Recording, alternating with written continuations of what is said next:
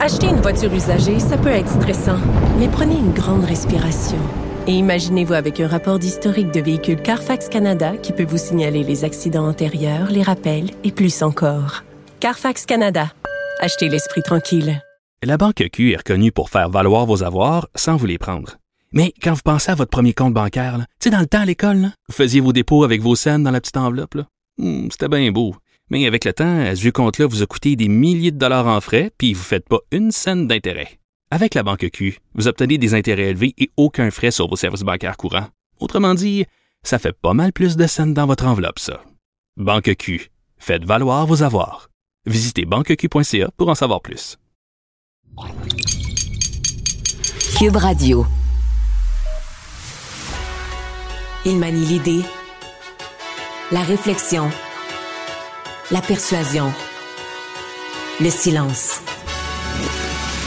Mario Dumont. Informé, cultivé, rigoureux. Il n'est jamais à court d'arguments. Mario Dumont. Pour savoir et comprendre.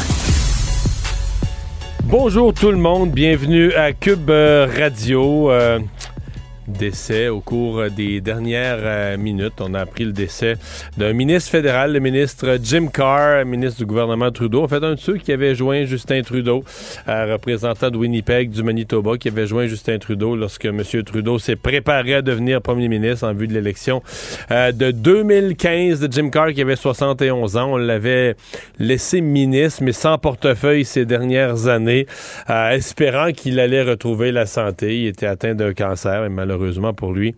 Euh, ça ne s'est pas produit, donc on a plutôt annoncé euh, son décès plutôt dans la journée d'aujourd'hui. Des suites de ce cancer, euh, tout est tout est annulé là, à Ottawa. On a annulé la période de questions, on a annulé aussi la publication du rapport par la ministre de la Défense des recommandations de Louise Arbour concernant les agressions sexuelles ou les, des inconduites sexuelles dans l'armée. On rejoint tout de suite l'équipe de 100% Nouvelles. Vous regardez LCN. 15h30, c'est le moment d'aller retrouver notre collègue Mario Dumont. Salut Mario. Bonjour. Bon, les travaux à Ottawa ont été suspendus. La période de questions aussi en raison du décès de l'ancien ministre libéral des Ressources euh, naturelles, Jim Carr. Euh, il est décédé aujourd'hui, là, c'est ce que nous avons appris. Il avait 71 ans, député de Winnipeg Centre-Sud également. Euh, qu'est-ce que tu sais, toi, sur, sur cet homme qui a donné une partie de sa vie, qui a consacré une partie de sa vie à la politique? Oui qui décède en fonction, c'est important de le dire. C'est quand même assez exceptionnel. On l'avait vécu au Québec avec quelqu'un d'encore plus jeune il y a quelques années, avec euh, Claude Béchard. Mais euh, oui, c'est toujours dans un parlement, c'est toujours quelque chose quand quelqu'un décède en fonction. Monsieur Carr, euh, journaliste, en fait, un musicien hein, à la base, là aussi un musicien de formation qui jouait, si je me trompe pas, du hautbois ou de la clarinette, un instrument avant, mais qui était un journaliste et qui a décidé, en fait, en, il a fait de la politique avant, mais disons le gros pour lui en politique c'est qu'il a fait partie, un peu partout au Canada, des gens ont décidé de prendre le pari avec Justin Trudeau en 2015. C'était quand même quelque chose. M. Trudeau partait troisième dans les sondages. C'était pas acquis là, que Justin Trudeau allait devenir premier ministre, qu'il allait gagner. M. Carr s'est joint à l'équipe libérale à ce moment-là, au milieu des années 2010, et donc s'est fait élire en 2015. est devenu ministre des Ressources naturelles, euh, ensuite au commerce extérieur. Et euh, ben mm. là, on l'avait laissé... Euh, euh, Justin Trudeau, courtoisie, là. Justin Trudeau a fait la même chose avec euh, euh, Dominique Leblanc, donc a été resté ministre sans portefeuille, porte-parole des prairies. On comprenait, on comprenait c'est ce qu'il était capable de faire compte tenu de son état de santé. On ne peut pas lui donner un ministère avec des opérations et des réunions tout le temps et des tournées à travers le Canada compte tenu de son état de santé. Et voilà, ces derniers temps, son état de santé s'était détérioré. Donc aujourd'hui, on a annoncé malheureusement son, décès. Donc décède, décède en, en fonction. Ah, j'imagine là pour ses collègues, pour tout le monde à la Chambre des communes, même pour les gens des, des, autres partis, c'est toujours un choc. Non, absolument, pour tout le monde. Euh, Marion, on va rester à Ottawa. C'est une histoire de CBC, mais Raymond nous en a parlé euh, tout à l'heure. On sait que c'est le bordel. Ça fait déjà euh, plus d'un an qu'on en parle. Bordel concernant les dossiers d'immigration, parce que les employeurs essaient de, de, garder leurs employés. C'est difficile qu'ils puissent obtenir des statuts. Et ce qu'on apprend, c'est qu'il y a des milliers, des dizaines de milliers de dossiers d'immigration qui ont été confiés à des fonctionnaires qui ne travaillent pas.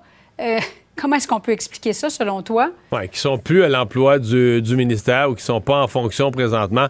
Ben, d'abord, ça s'explique pas, mais c'est plus que ça s'ajoute à une liste, là.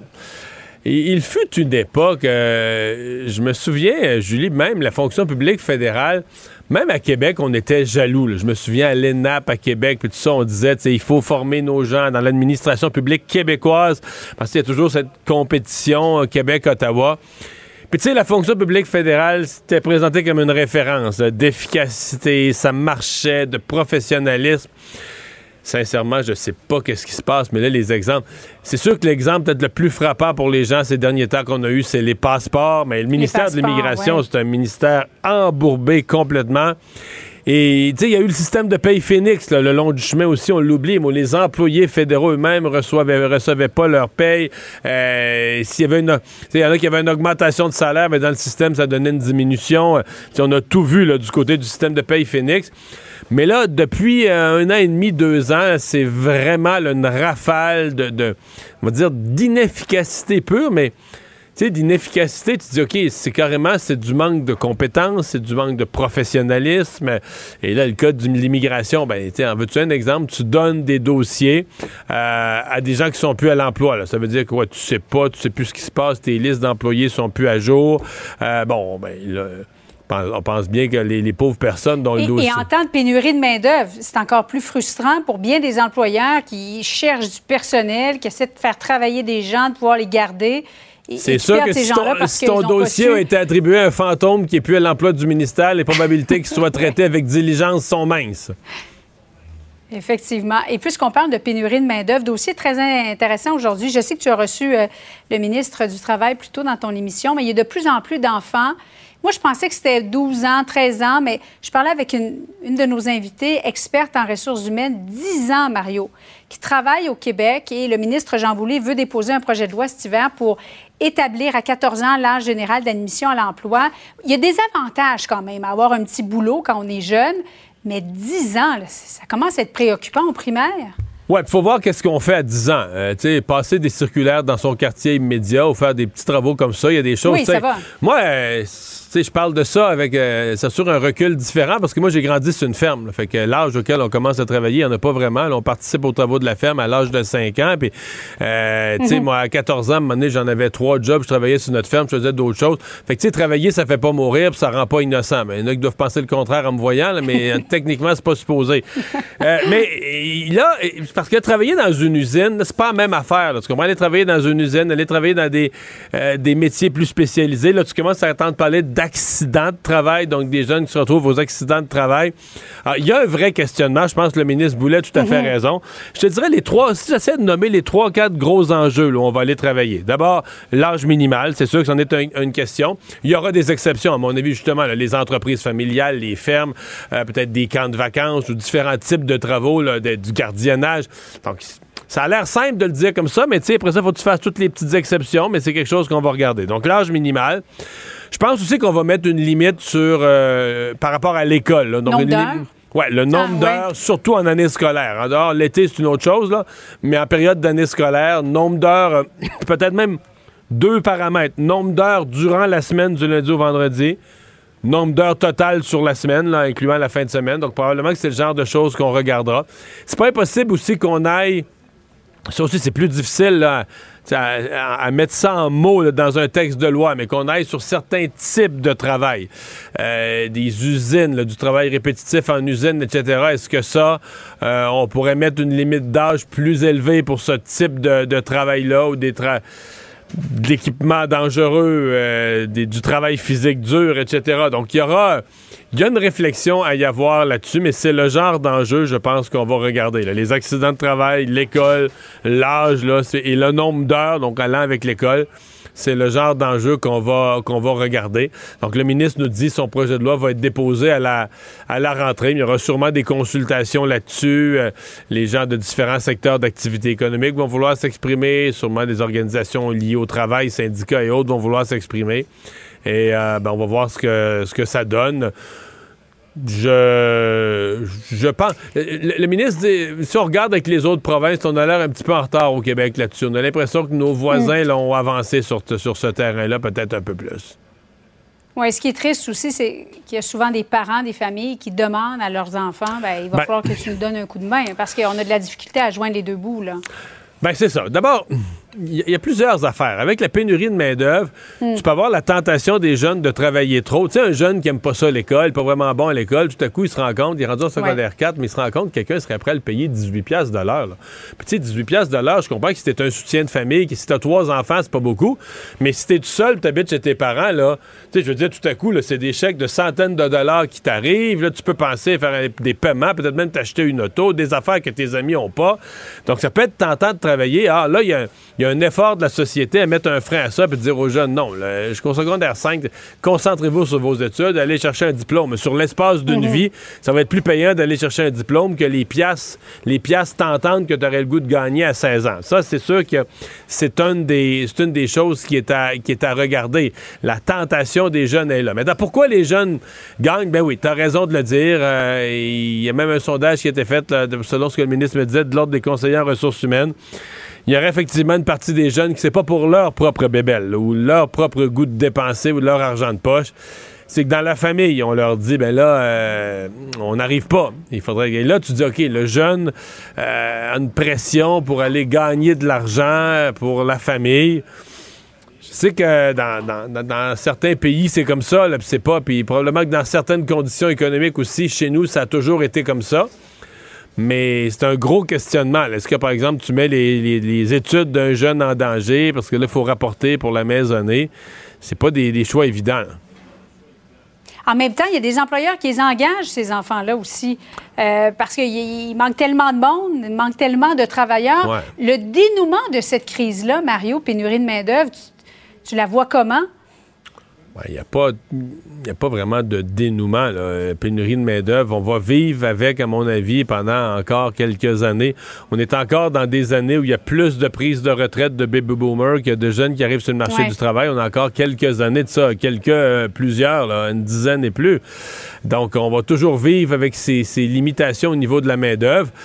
Euh, Qu'est-ce qui va probablement donner une chance? Ben, robotisation, automatisation. Faut se faut penser qu'il y a de plus en d'emplois, des emplois simples, un peu répétitifs, etc., ou même, même aux caisses des entreprises, etc., on va essayer de limiter le nombre d'employés, d'avoir des caisses automatiques. C'est déjà commencé, on le voit déjà apparaître. Mais c'est de la, disparition de postes de travail où on trouve pas de toute façon les gens. C'est à ça qu'il faut s'attendre et c'est ça qui risque peut-être de- d'enlever un peu de pression. Ah, bien, il y a l'immigration aussi. Ah non, c'est vrai, il y a euh, tellement de fonctionnaires fantômes qui ont des dossiers maintenant. Merci beaucoup, Mario. Au Bon après-midi à toi. Savoir et comprendre l'actualité. Alexandre Morin-Villouellette. Alors, Alexandre, on se parle de Hockey Canada qui euh, franchit une nouvelle étape dans sa, quoi, sa, reconstruction, sa reprise de confiance. Doit tous ces termes pourraient s'appliquer, Mario, dans le cas d'Hockey Canada, qui a nommé aujourd'hui son nouveau conseil d'administration. On se souviendra qu'au mois d'octobre dernier, tout le conseil d'administration avait dû démissionner en bloc après une recommandation du juge Thomas Cromwell, qui avait formulé certaines recommandations en ce sens et dans d'autres. Et donc, on a quelques membres qui ont été annoncés. Certains sont connus, d'autres moins. Commencer par Hugh L. Fraser, qui va agir comme président du CA. Et lui, il a toute une fiche Mario là, à son actif. C'est un ancien sprinteur de haut niveau. Il a fait le 200 mètres aux Jeux olympiques de 1976. Entre autres, après il a siégé pendant près de 30 ans comme juge à la Cour de justice de l'Ontario. Mais ça va plus loin.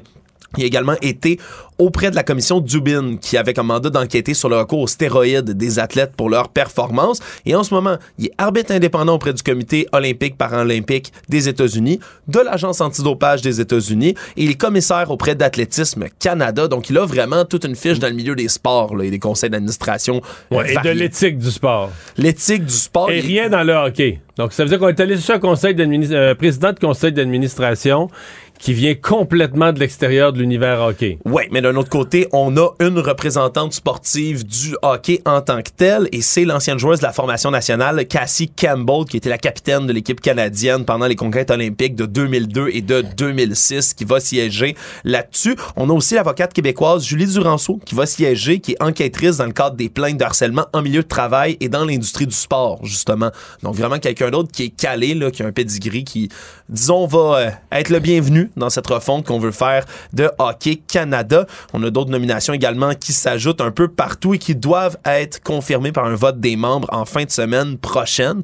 Donc on verra si, si Ce cette formalité euh, j'ai reçu à LCN la ministre du Sport, Pascal Saint-Onge. Pascal Saint-Onge. Euh, J'ai posé la question, est-ce que le, disons, le retour, parce qu'elle elle a coupé là, le financement, elle a coupé l'aide fédérale, les subventions fédérales à Hockey Canada. Est-ce que le retour d'un financement normal à Hockey Canada, c'est, lointain ou est-ce que c'est dans les, les possibilités à plus court terme? Mais elle, elle devait le savoir. Moi, c'était juste avant que la nouvelle sorte sur la, la nomination du conseil d'administration. Oui, et d'ailleurs, on, on l'a ressollicité à ce point-ci. Elle, est, euh, elle voit ça d'un bel, euh, d'un bon œil. C'est une nouvelle Ouais, nomination. c'est ce que je comprends. Elle dit Moi, je pense que le financement, ça va être réglé d'ici la fin de l'année. Là. Euh, on va le rétablir en, en cours d'année. Oui, c'est certain que c'est quand même crucial pour les activités d'Hockey Canada d'avoir ce, ce financement. À voir Quand si je dis les- d'ici la fin de l'année, pas d'ici le 31 décembre, d'ici la fin de l'année, disons, budgétaire. Ouais, disons-le comme ça. Il faut voir aussi si les commanditaires, qui étaient nombreux à avoir quitté le navire là, pendant cette espèce de longue procession tout l'été d'Hockey Ouais, Canada. Mais ça, c'est le bâton du pèlerin. Là. Les commanditaires, il faut que tu retournes un à un, les voir, ils ont été échaudés. euh, Là, c'est la, c'est la partie du poulet. Là, En hein. fait, T'es- T'attends, tu veux pas être le premier. tu sais, Qui, veut. C'est quasiment y aller. plus dur que le gouvernement parce que le gouvernement, bah, tu sais, il y a comme un devoir, c'est pas son argent, mais les commanditaires, eux, c'est leur image, c'est leur argent. euh, ils veulent s'assurer que s'ils s'associent avec quelque chose, c'est payant. Fait que, tu sais, le nom d'Hockey Canada, là, c'est pas. C'est, dans le grand public, là. Le nom d'Hockey Canada est entaché, donc ils vont avoir Ouais. une job à faire. là. Ils ont un mandat d'un an seulement pour y parvenir. On- après ça, ça pourrait être reconduit, bien sûr, mais on parle d'un mandat d'un an pour l'instant. Et la ministre Saint-Onge, elle, dit que la plupart des, des rapports, là, des- la plupart des recommandations du rapport Cromwell pourraient être mises en place dans cette année-là. Il ne mord pas à l'hameçon des fausses nouvelles. Mario Dumont a de vraies bonnes sources. Est-ce que vous avez vécu récemment, à cause, de, à cause de la pénurie de main-d'œuvre ou à cause d'autres choses, est-ce que vous avez vécu des expériences de mauvais services au restaurant? Moi, je euh, j'entends pas tant d'expériences de mauvais services, là, des personnes mal polies, mais j'entends certainement des expériences de, de service lent. Euh, parfois, les gens prennent bien ça quand on n'est pas pressé un vendredi soir, puis qu'on se dit, bof, il manque de personnel, pauvres autres, puis qu'on file compréhensif. Euh, D'autres fois, les gens sont moins de bonne humeur. Évidemment, si des gens sont, pressés, etc., ils sont... ben, ils, ils sont, sont découragés du service, euh, se, se- se- se plaignent. Il y avait donc réponse à ce questionnement, ces critiques sur le monde de la restauration ce matin euh, dans notre chronique Faites la différence de la directrice générale de l'Institut de tourisme et d'hôtellerie du Québec, euh, Lisa Froula. Bonjour Lisa. Allô, allô Mario. Euh, est-ce qu'on est moins bien servi qu'autrefois? Euh, Pénurie de main-d'œuvre, on embauche des gens trouvés à dernière minute, euh, sans formation. Est-ce que l'impression, c'est qu'on est moins moins bien servi qu'il y a 20 ans? Ben pas partout, mais c'est sûr que la pénurie de main d'œuvre, euh, c'est, assez grave. C'est grave partout, hein, dans tous les secteurs. Donc c'est sûr que dans le secteur du tourisme et de la restauration, ben et quand il il y a moins de monde, un, il y a moins de monde, puis deuxièmement, ben ça prend des gens formés parce que le service, ça fait partie aussi de l'expérience gastronomique. Alors, euh, c'est sûr que quand on voit des gens, moi, ça m'est arrivé là à la place des Arts. J'étais à la place des Arts, puis il y a le restaurant là euh, de, la, de, la place des Arts, là, le restaurant Yvon Deschamps, puis je suis allé, puis pauvre, il, pauvre, il, faisait pitié. Sais, c'est pas pas parce qu'il voulait pas là, mais on le voyait, il était tout mêlé, il savait pas comment servir le plat, euh, il sa- fait qu'on est là, compréhensif, puis effectivement, tu regardes puis tu te dis, pauvre lui, il fait, il fait son possible. Mais en même temps, si tu vas dans un bon restaurant puis que ça va te coûter 100 pièces du couvert pour un repas gastronomique, puis le service est tout croche, ça gâche un petit peu l'expérience. ça gâche l'expérience parce que c'est sûr que le service, comme je disais, ça fait partie de l'expérience globale. Autre chose aussi, c'est que on peut avoir le meilleur plat, hein, mais si c'est servi tout croche, là, mal servi, avec quelqu'un qui sait pas, puis qui est pas sûr, ou euh, là, c'est sûr que tu retournes pas à ce restaurant-là. C'est sûr. Alors, que le, que le service soit lent, ça, je suis d'accord. Quand il n'y a pas beaucoup de monde, ben, on les regarde, on fait pauvres autres. Fait que c'est à nous d'être patients. Parce que dans le fond, un bon client, c'est une façon de soutenir l'industrie aussi, là. Alors, on demande de la patience. Puis quand quelqu'un est bon, de l'encouragement. Parce que souvent, celui-là fait le travail de deux personnes ou sûrement d'une personne et demie. Là. Alors, donc il faut les encourager, puis nous autres, ça nous aide aussi à les à les attirer dans le domaine. Mais on parle pas beaucoup de services. On a beaucoup parlé de chef. Ouais. C'est sûr que là, euh, le chef, c'est la compétence. Là, faut bien manger. Donc, on a beaucoup parlé de chef, mais là, moi, j'ai voulu hmm. mettre l'emphase aussi sur celui qui te sert, celui qui explique ton repas puis qui connaît ça. Mais, je voulais qu'on s'en parle de. de l'accord tu sais. ouais, parce que vous, vous, faites une formation euh, en, service à l'ITHQ, mais là, on comprend bien que probablement que vos finissants, là, ils s'en vont dans les restaurants 5 étoiles, les très grandes tables. Euh, si je vais manger dans un restaurant correct, un bistrot, mais ordinaire, euh, mais, mais c'est quoi la formation minimale? Parce que des fois, tu dis, OK, il y en a qui sont quand même, il y en a qui l'ont, sont gentils. Mais c'est sûr que tu te questionnes sur des vins, là, tu te rends compte qu'ils savent pas les régions, les cépages, les pays. C'est tout des mots, c'est tout, du russe pour eux autres, ils savent pas. mais, mais, mais, mais, mais, comment, c'est quoi la formation minimale qu'on serait en droit d'attendre? Qui la donne? Moi, je pense que dans, dans les. Euh, il y a plusieurs catégories de restaurants quand on s'en va, mettons, où on parle de service rapide, là, dans les food corps, tu sais, service rapide, alors à ce moment-là, ce que tu as besoin, c'est d'un jeune qui, parce que souvent c'est ça aussi, des étudiants ou enfin des immigrants aussi, tu sais, qui a un sourire et puis... Débrouillard. Préparé, Débrouillard et gentil. préparé, effectivement. Tu sais.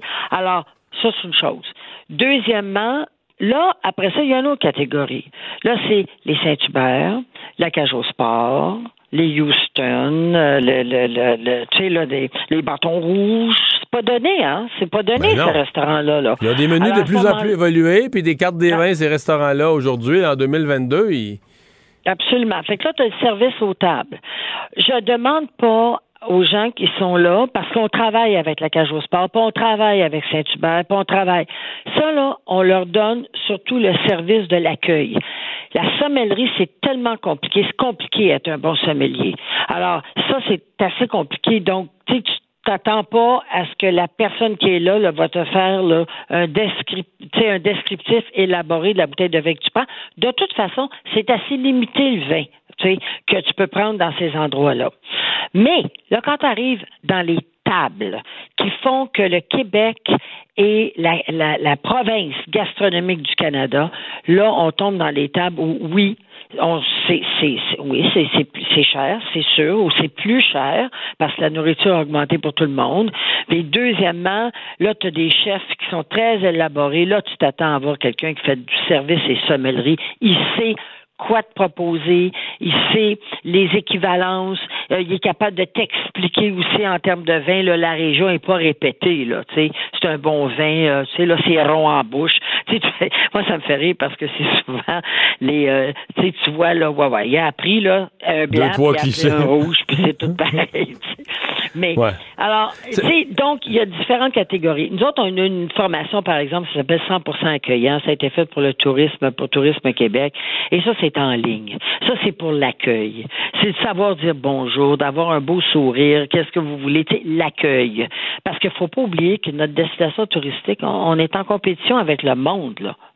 C'est pas juste euh, une ville versus euh, Montréal versus Québec ou versus Drummondville ou de versus. Là, là, on est en compétition avec Boston, on est en compétition avec New York, on est en, on est en compétition avec Toronto, on est en compétition avec Vancouver. Euh, donc, il faut, tu sais, l'industrie du tourisme, c'est 13, c'est 15 milliards par année. En 2019, ça c'est 15 milliards par année, 349 000 emplois temps plein. C'est le quatrième moteur économique du Québec. C'est pas rien, là. Alors, il faut, il faut valoriser oui, l'accueil, puis il faut valoriser ceux qui considèrent le tourisme comme étant une profession.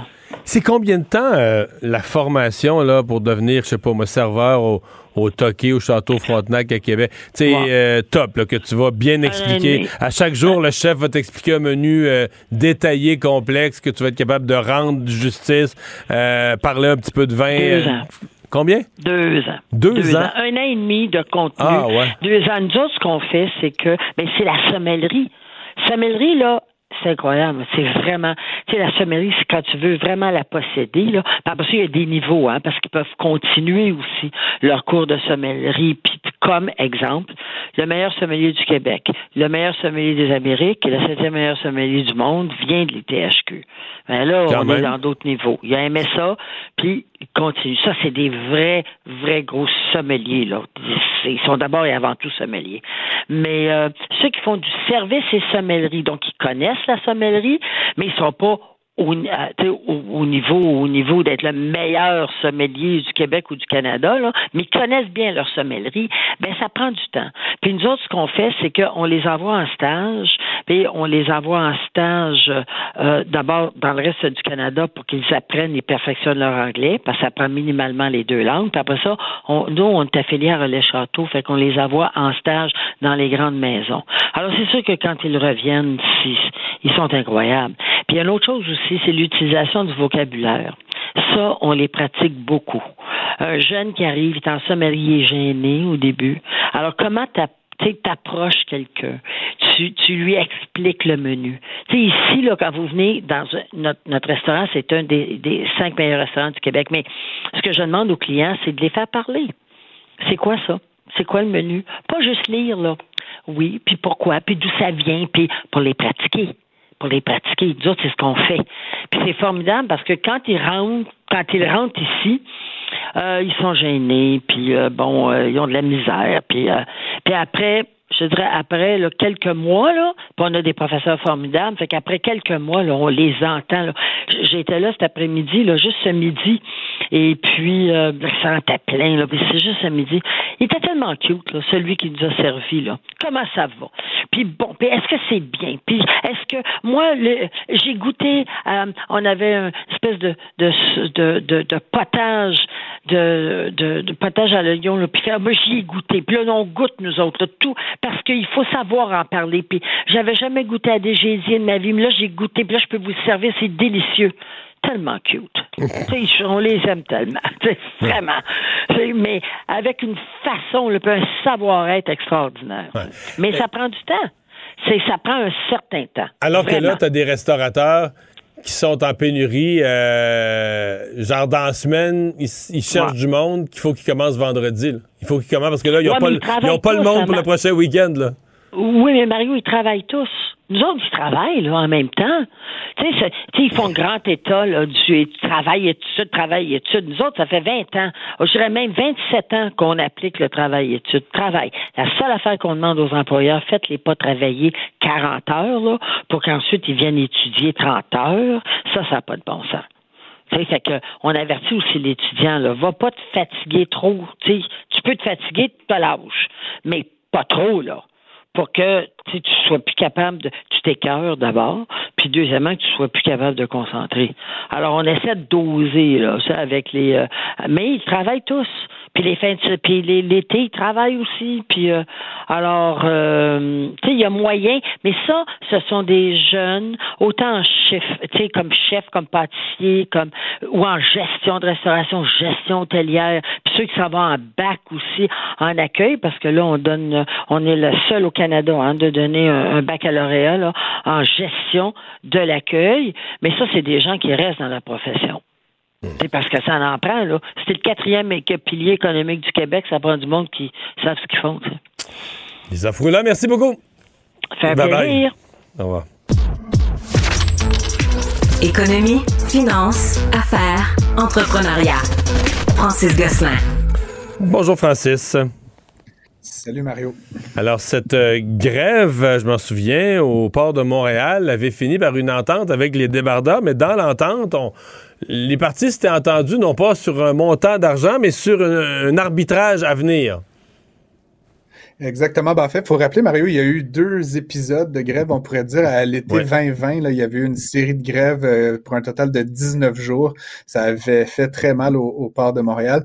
Et à nouveau, une grève en 2021, celle-ci un peu plus courte de cinq jours. La dernière, c'était résolu par une loi spéciale, hein, donc euh, un retour forcé au travail.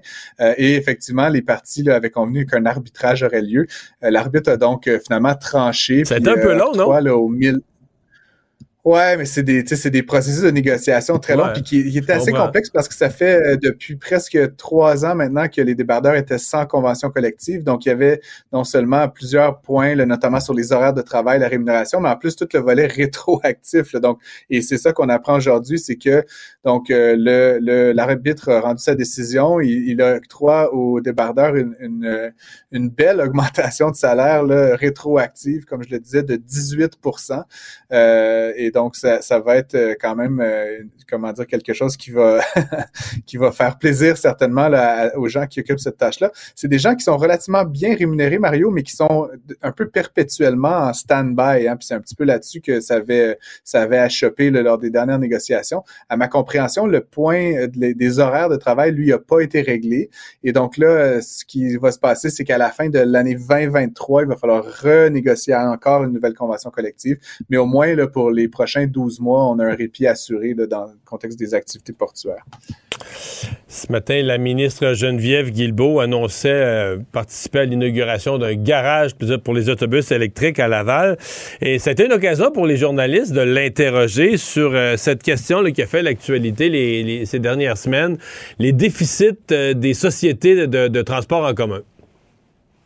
Oui, effectivement. Ben, ce qu'on a appris, là, si je prends juste la STM en exemple, Mario, c'est que depuis euh, la pandémie, là, et, en fait depuis depuis le début de la pandémie à aujourd'hui, on, est on est on est à une occupation d'environ 50 là, des transports en commun, notamment dans la région de Montréal. Puis ce type de diminution-là de l'achalandage est un peu pareil là, partout au Québec, ce qui fait que toutes les sociétés de transport ont énormément de problèmes à se financer. Il avait été évoqué il y a deux semaines, on en avait parlé à l'émission, euh, une réduction du euh, des, des, passages là, de métro, d'autobus, etc. Et évidemment, comme on le sait, dans les transports, euh, il y a un petit côté euh, field of dreams. Si tu n'offres pas de transport, ben, les gens ne réfléchissent pas en matière de transport en commun, donc ne le prennent pas. Il y a un peu euh, build it and they will come, comme tu le sais, Mario. et donc là, plusieurs sociétés de transport un peu acculées au pied du mur savent pas trop comment faire. Donc la finalement, la, ministre Guilbeault, ministre des Transports, maintenant, il faut le rappeler, euh, a évoqué aujourd'hui qu'elle serait possiblement prête à mettre la main à la poche, en fait, puis à combler le, ce manque à gagner. Dans le cas de la STM, on parle quand même de presque un milliard de dollars sur les cinq ah années. donc, euh, c'est comme pas un petit montant, effectivement, mais il faut trouver des solutions. Euh, et puis, la ministre Guilbeault, donc, qui disait souhaiter participer activement. Donc, c'est vraiment Québec là, qui pourrait venir en soutien. Ensuite, il faudra voir ce que le fédéral peut soutenir et, et les municipalités également dans, les, villes où il y a, ces services-là de, transport en commun. Elon Musk avait fait euh, avait stressé tout le monde avec son cette notion de petit crochet bleu qu'il faudrait payer, avait évoqué l'idée de 8 dollars par mois pour les, les personnalités ou les gens qui, sont des utilisateurs mais qui veulent faire certifier leur personnalité, genre moi ce que je devrais faire. Euh, il avait reculé, euh, bon toutes sortes de démonstrations avaient été faites que certains pouvaient jouer avec ça, etc. Et là, il revient à la charge avec une nouvelle mouture. Euh, oui, effectivement. Ben, en fait, donc l'idée initialement pour euh, Musk, c'était de cesser de dépendre tellement des annonceurs, puis de commencer à laisser plus d'utilisateurs euh, mettre la, main au portefeuille pour contribuer donc à la rentabilité puis à la survie de Twitter. L'enjeu, Mario, c'est qu'il a vraiment adopté dès les premiers jours de son arrivée en poste comme propriétaire et président de, Twitter, une approche genre tu payes, tu as le petit logo bleu.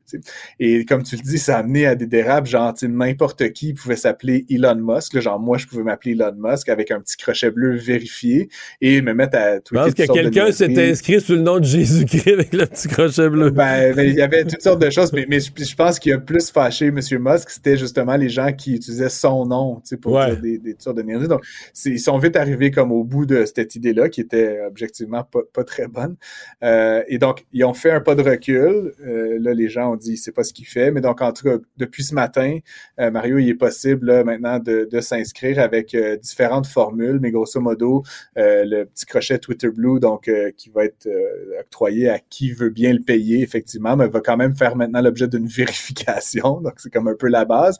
et il va y avoir trois niveaux, là, ben, fait, trois types de, de crochets. Le crochet bleu, c'est pour bon, des gens comme toi et moi ou n'importe qui là, qui souhaite euh, avoir son compte euh, euh, officiel qui est vérifié. Il y aura aussi un petit crochet doré pour les entreprises, puis un crochet gris pour les, les gouvernements, les municipalités, les États. à ma compréhension, là, tout le monde paye le même prix. C'est 8 dollars par mois si tu t'inscris directement sur Twitter ou 11 dollars si tu vas t'inscrire sur le site d'une entreprise téléphonique comme Apple parce que ces entreprises-là prennent 30% Donc, M. Musk fait un petit pied de nez. Là, on sait qu'il s'est chicané avec Tim Cook dans les dernières semaines. Donc, c'est plus cher si tu achètes sur ton iPhone que si tu achètes directement sur le site euh, de Twitter. Euh, et donc, euh, ça va être déroulé là, à partir d'aujourd'hui.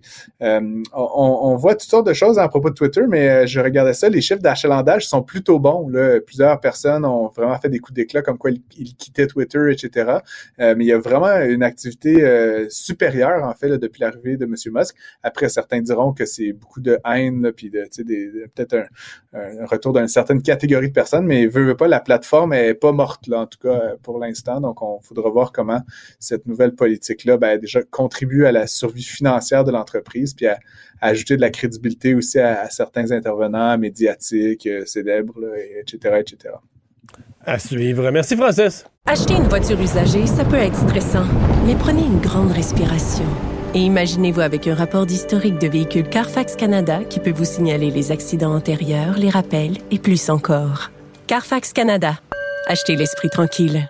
La Banque Q est reconnue pour faire valoir vos avoirs sans vous les prendre.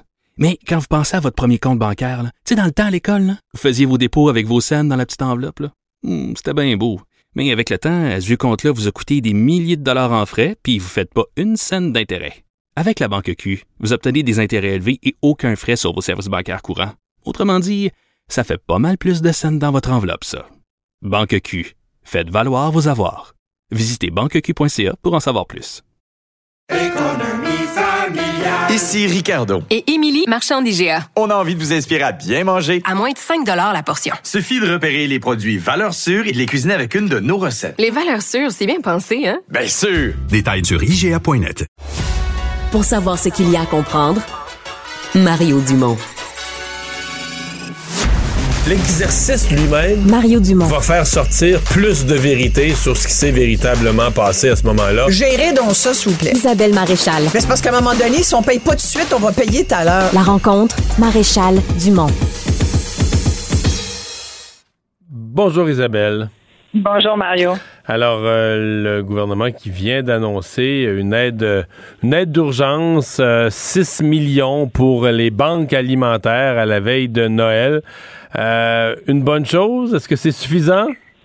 Ben, écoute, une bonne chose, oui, pour les 32 banques alimentaires qui font partie du réseau de banques alimentaires. Ce, ce ne sont pas tous les organismes qui, font du, dépannage alimentaire ou qui œuvrent en insécurité alimentaire bien au, bien loin de là, qui vont pouvoir bénéficier de de cette euh, de ce don-là.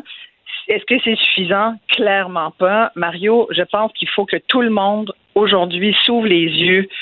Euh, puis, puis vraiment de façon importante, c'est alarmant. Écoute, je, je suis, tu le sais, euh, porte-parole euh, et, ambassadrice euh, du regroupement Partage et notre directrice générale, Audrey Renault, a lancé une espèce de, de cri du cœur en fin de semaine. Elle a écrit dans les journaux pour, pour dire il faut vraiment qu'on fasse quelque chose tous ensemble, collectivement, parce que ça peut plus aller comme ça. Écoute, dans certains quartiers, elle me racontait qu'il y a tellement de besoins qu'ils arrivent juste pas. Il n'y a pas assez de bénévoles, il n'y a pas assez de dons on s'en est déjà parlé, les donateurs d'hier, ce sont les bénéficiaires d'aujourd'hui. Déjà, en 2019, on savait qu'il y avait il y a eu une augmentation. Donc, avant la pandémie, il y a eu une augmentation de 300 euh, ressentie par euh, regroupement partage en besoin, en demande d'aide alimentaire. Augmentation de 300% c'était avant donc ce qu'on a vécu depuis deux ans, incluant l'inflation. Je comprends qu'aujourd'hui, on est, c'est pas qu'on s'en va dans le mur, on le touche le, le, mur et, et c'est un vrai problème. Je te donne un exemple. Dans le quartier Saint-Michel, il y a des nouveaux arrivants. Ça a l'air qu'il y en a plusieurs centaines par semaine qui arrivent apparemment du Chili. Ils arrivent à pied. Euh, on peut supposer que c'est entre autres par le chemin Roxham à tel point qu'ils ont été obligés de transformer des locaux de la commission scolaire en classe temporaire pour les nouveaux élèves primaires et secondaires qui arrivent, donc, euh, qui nous arrivent comme ça, qui, qui parlent pas forcément français. Il y a à peu près, on m'a dit qu'il y avait juste dans le quartier Saint-Michel 258 nouveaux élèves qu'il a fallu, il a fallu les organiser, leur donner des, des classes. Euh, des fois, tu n'as pas de vêtements, tu sais pas comment ça marche, le réseau de transport. Tu sais, le problème des nouveaux arrivants, là, je dis le problème, là, c'est pas de leur faute, mais c'est un enjeu qui fait pression sur un système qui était déjà pressurisé. Ils étaient déjà débordés, les organismes communautaires et les, les banques alimentaires. Alors là, imagine, les demandes d'aide alimentaire ont doublé et les dons euh, ont, baissé de 40% Il y a 40% moins de denrées collectées aujourd'hui par des regroupements comme Partage qu'il y en avait il y a un an. c'est sûr que tu dis comme moi je, t'en parle souvent, puis des fois je me dis il va se tanner, mais non, il faut vraiment qu'on il faut vraiment qu'on fasse quelque chose. Puis c'est mais non, c'est plus sur l'aide gouvernementale la question que je me posais je pense que ces organismes-là doivent rester euh, des, des, des, lieux où le public fait des dons, etc. Euh, tu sais, il y a un point de rupture si le gouvernement donne trop. La conclusion populaire, ça va être, ah ben, sais, c'est au gouvernement, que le gouvernement les finance au complet. Et là, ça va devenir une affaire gouvernementale où plus personne va faire des dons. Et euh, là, ça va se bureaucratiser. Tu comprends? Toute la société va y perdre, là. Euh, donc, comment. mais, ça, tu vois, moi, ça fait, ça fait plus de 15 ans que j'œuvre auprès du regroupement Partage. Et je peux te dire que je suis aux premières loges pour témoigner de ce qu'ils vivent et du travail qui est fait. C'est penser que ils vont être financés à 100% Écoute, entre 0 et 100% on s'entend qu'il y a de la marge. En ce moment, là, par exemple. Mais là, est-ce qu'ils vont, recevoir sur le 6 millions? Non, zéro, nul. C'est ah, ça que j'allais dire. eux, là, non, il faut bien comprendre, le 6 millions va uniquement à ce groupe qui s'appelle Banque alimentaire. C'est vraiment, et ce groupe-là, euh, est composé de 32 banques alimentaires au Québec, dont ne fait pas partie le regroupement Partage, dont ne fait pas partie euh, Partage et Solidarité, qui est une autre, un autre euh, lieu de dépannage alimentaire qui prend de l'ampleur parce que les besoins sont nécessaires, qui fonctionne grâce à des bénévoles et des travailleurs communautaires qui sont au salaire minimum. alors, c'est un groupe qui c'est très bien euh, user de, de, de, ces, de, de, marketing et de lobby, puis c'est tant mieux, tant mieux, garde, c'est 6 millions qui, qui vont être utiles. Là, tu sais, Banque alimentaire, j'ai déjà été euh, porte-parole pour eux il y a plusieurs années avec José Lito. Ils font un bon travail. Mais c'est clairement pas toutes les banques alimentaires du Québec qui vont bénéficier de ça. Je te parle de partage. Nous, on va recevoir zéro. Puis il faut que le budget de fonctionnement de partage, là, il y a trois ans, c'était 3 millions et demi. Euh, il y a deux ans, c'était 2,8. Là, c'est 1,9. Puis ça fait juste baisser. Écoute, on le voit. Moi, je le vois. Je comme chaque année, je collecte des fonds pour nos, nos, événements bénéfices. Euh, on, a plusieurs événements, dont la soirée des célébrités, dont je t'avais déjà parlé. C'est tellement difficile d'aller convaincre des gens maintenant de donner. Que tu dis, ce sont des organismes qui doivent fonctionner avec des dons. Je suis d'accord. Dans un monde idéal, tout le monde donne. Ceux qui ont de l'argent donnent. Mais, tu sais, c'est plus ça aujourd'hui. On n'est plus dans un monde idéal et les besoins croissent de façon exponentielle. Aujourd'hui, en 2022, on sait qu'il y a 15% des Québécois qui ne mangent pas à leur faim. Il y a 1,3 million de, de, citoyens chez nous qui ne mangent pas à leur faim ou qui mangent pas carrément. Et là-dedans, il y a des enfants. Alors, puis je regardais les chiffres là, pour 2023. Euh, il y avait un article Journal de Montréal justement aujourd'hui où il parlait des nouvelles hausses prévisibles du panier d'épicerie. On parle d'augmentation de 7% des produits laitiers, 8% des légumes déjà qui vont se rajouter à la hausse d'à peu près 11% en moyenne qu'on a eue cette année, 5% les fruits, 7% la viande, les fruits de mer. Écoute, ça c'est le rapport sur les prix alimentaires canadiens de l'Université Dalhousie là, qui, dit que toutes les catégories de produits alimentaires vont être à la hausse encore en 2023. Ça va être plus de 1000 dollars. Euh, puis ça, 1000 dollars, j'ai vu ça, je me disais, hum, 1000 dollars, je pense que ça va être pas mal plus que 1000 dollars de plus euh, qu'il va falloir dépenser en épicerie. C'est toujours des moyennes sur des. Euh, tu ne gâtes pas là-dedans. Là. Tu fais pas de, tu fais pas de folie. Alors, c'est, moi, je me dis, il faut absolument, ce, qu'on, ce que je remarque aussi au fil des ans, pour les, les connaître euh, un peu mieux, ces organismes communautaires qui, sont, qui travaillent en insécurité alimentaire, c'est que beaucoup travaillent, sont tellement le nez sur, sur le mur, tu comprends que ils sont sur le terrain, ils sont dans l'urgence tout le temps. Ils n'ont pas forcément tout le temps le temps de se concerter puis de voir où est-ce qu'on pourrait s'aider. Mais, alors, je pense qu'il faut un grand mouvement de concertation et il faut absolument que la ministre. Moi, je suis contente que Chantal, Chantal Rouleau, là, elle venait à chaque fois dans les événements de partage. Fait que je me dis, aujourd'hui, elle est ministre de la solidarité sociale et de l'action communautaire. Je peux pas croire qu'elle va Ouais. pas euh, comprendre comment ça marche. Elle a été conseillère municipale, elle a été, elle le sait, entre autres à Montréal, mais tu sais, c'est Québec, c'est les grands centres, c'est Granby, c'est Sherbrooke, c'est Trois-Rivières, prends-les toutes. Là, les, les villes sont aujourd'hui euh, vraiment sous pression. Les citoyens des villes sont sous pression, puis les besoins sont décuplés. Alors, il faut trouver des solutions. C'est beaucoup plus que 6 millions. Puis les chèques de 500-600 piastres, je veux bien. Là, le fédéral, je viens de voir ça aujourd'hui, il va donner un autre 500 dollars. Euh, c'est une subvention de 500 dollars pour les gens à faible revenu pour le logement. Écoute, c'est une bonne initiative, mais ce sont des pansements qu'on met ici et là sur des multiples plaies ouvertes, Mario. Alors, il faut absolument, je pense, un grand mouvement de solidarité et qu'on ait une véritable politique euh, contre la, la sécurité alimentaire au Québec. Eh bien, on va espérer que ce 6 millions soit une première étape euh, qui va aider hein, pour cette année, mais je comprends que c'est pas tous les organismes. Je pensais sérieusement Non. que c'était Non. distribué à tous. Euh, Isabelle, merci beaucoup. Merci à toi. À demain. Acheter une voiture usagée, ça peut être stressant, mais prenez une grande respiration. Et imaginez-vous avec un rapport d'historique de véhicule Carfax Canada qui peut vous signaler les accidents antérieurs, les rappels et plus encore. Carfax Canada. Achetez l'esprit tranquille. La Banque Q est reconnue pour faire valoir vos avoirs sans vous les prendre. Mais quand vous pensez à votre premier compte bancaire, tu sais, dans le temps à l'école, vous faisiez vos dépôts avec vos scènes dans la petite enveloppe. Hmm, C'était bien beau. Mais avec le temps, à ce compte-là vous a coûté des milliers de dollars en frais, puis vous ne faites pas une scène d'intérêt. Avec la Banque Q, vous obtenez des intérêts élevés et aucun frais sur vos services bancaires courants.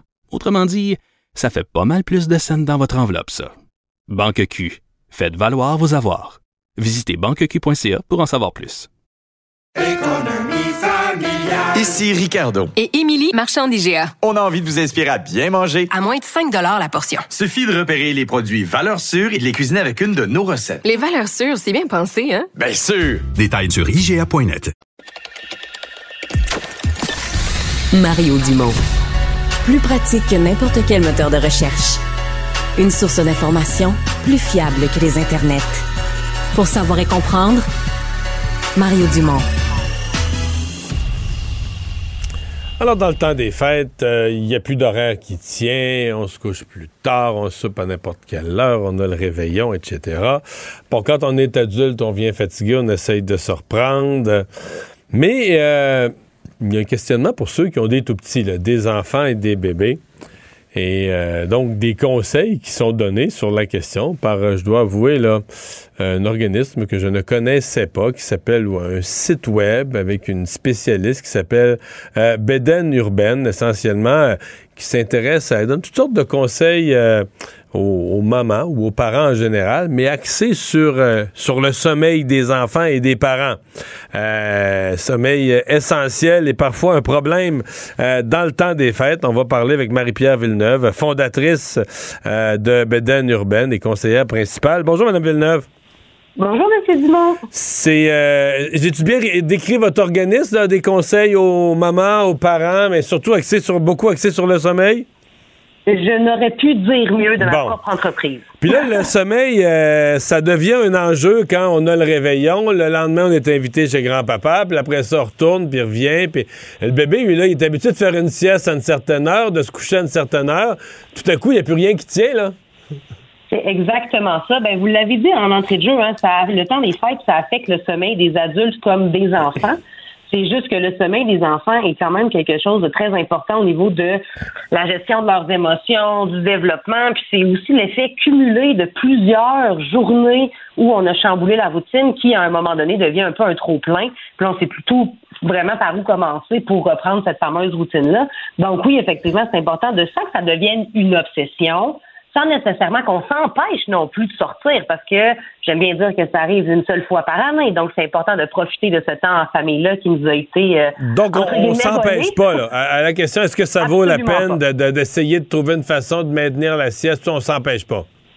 Ça vaut toujours la peine. Ben, en même temps, j'ai voulu de donner euh, le, le, le, la le, gros bout du bâton aux parents, en ce sens que si l'activité semble moins intéressante, c'est peut-être une bonne idée de mettre ça sur... un prétexte, euh, ouais, un prétexte, effectivement, sur le sommeil des enfants, mais non, c'est de toujours trouver un peu l'équilibre familial pour profiter de ce bonheur-là. Donc, c'est pas de s'empêcher, mais de rester réaliste par rapport au sommeil des enfants.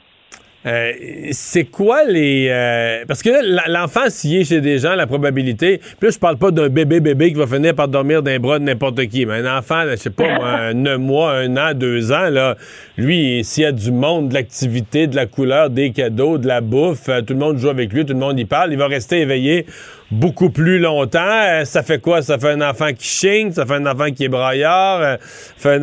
comment, comment on gère tout ça? Ben, c'est certain qu'un petit bébé, comme vous l'avez dit, est moins conscient de son environnement, donc va finir par de toute façon, les grands-mamans, les tantines sont toujours là pour euh, nous prêter des bras de rechange. Je pense que c'est pas nécessairement le problème.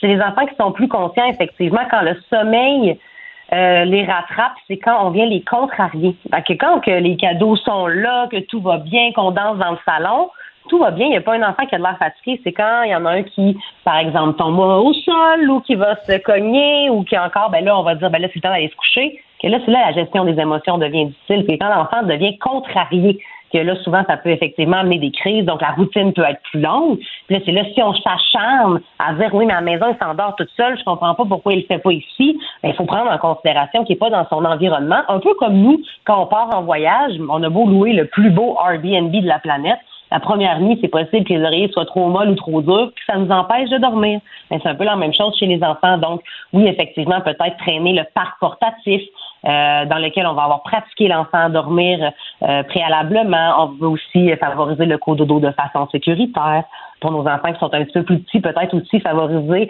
euh, l'environnement avec les cousins, les cousines, la fratrie, pour pas nécessairement les laisser tout seuls dans des pièces fermées non plus, de, créer cet effet d'engouement-là, de dormir en gang, si vous me permettez l'expression. C'est des choses qui peuvent aider. Là. Ouais. Là, vous avez dit quelque chose, parce que c'était une de mes questions. Est-ce qu'on peut euh, se préparer? Est-ce qu'il y a des choses qu'on peut faire euh, la semaine d'avant? Ou les, si on sait qu'on va avoir une, rafale du 24 au 27, on va avoir une série de parties, là. Est-ce qu'il y a quelque chose qu'on peut faire avant? Là, vous m'avez dit, euh, on peut le pratiquer à dormir dans son parc dans les jours précédents.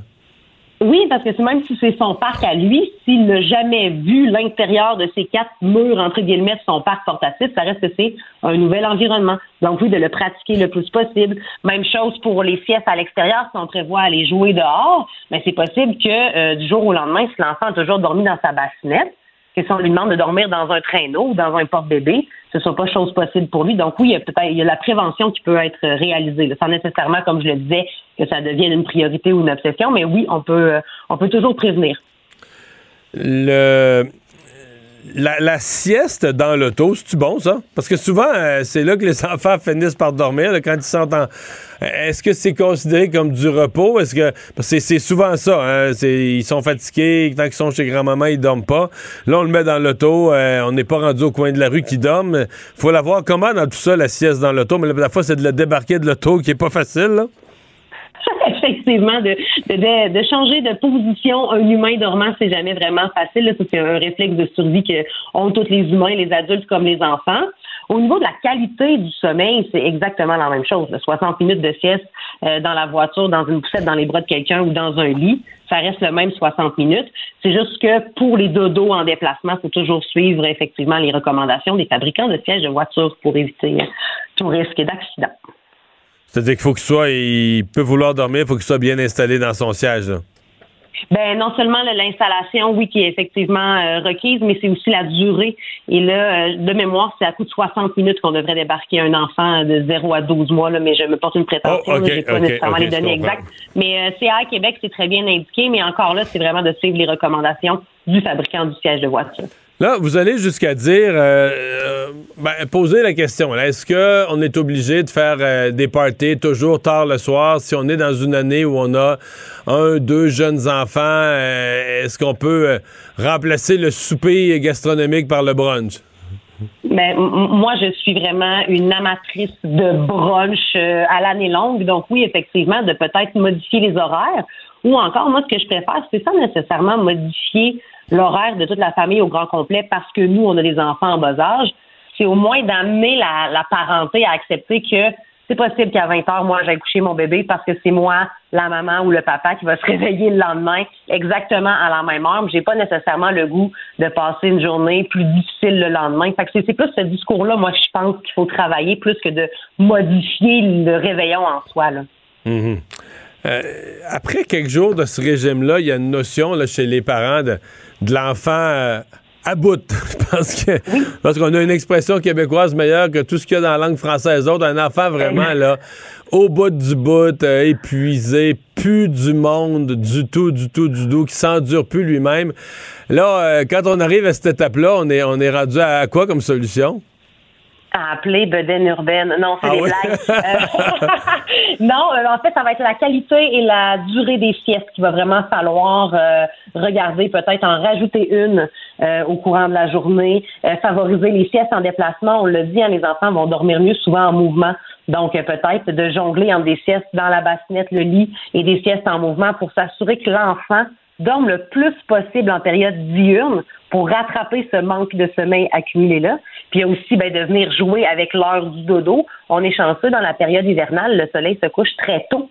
Donc euh, coucher Hmm. un enfant à 18 heures, c'est c'est fort possible quand l'enfant est à bout du rouleau, comme on dit. Est-ce que euh, est-ce que c'est vrai l'idée qu'à un moment donné, un enfant, comme on dit, euh, il est tellement fatigué qu'il dort plus, là, les, les problèmes d'enfants qui deviennent un peu surexcités, ils ont vu trop de monde, trop de cousins, trop de cousines. Ils sont épuisés, mais pas couchables quand même. C'est-à-dire qui est comme leur, leur- espèce de routine d'heure normale du dodo avec l'espèce de, de baisse d'énergie qui vient, puis le dodo arrive la, la demi-heure après. L'énergie reste dans le tapis. même s'ils sont épuisés, euh, ils sont pas enclins à dormir?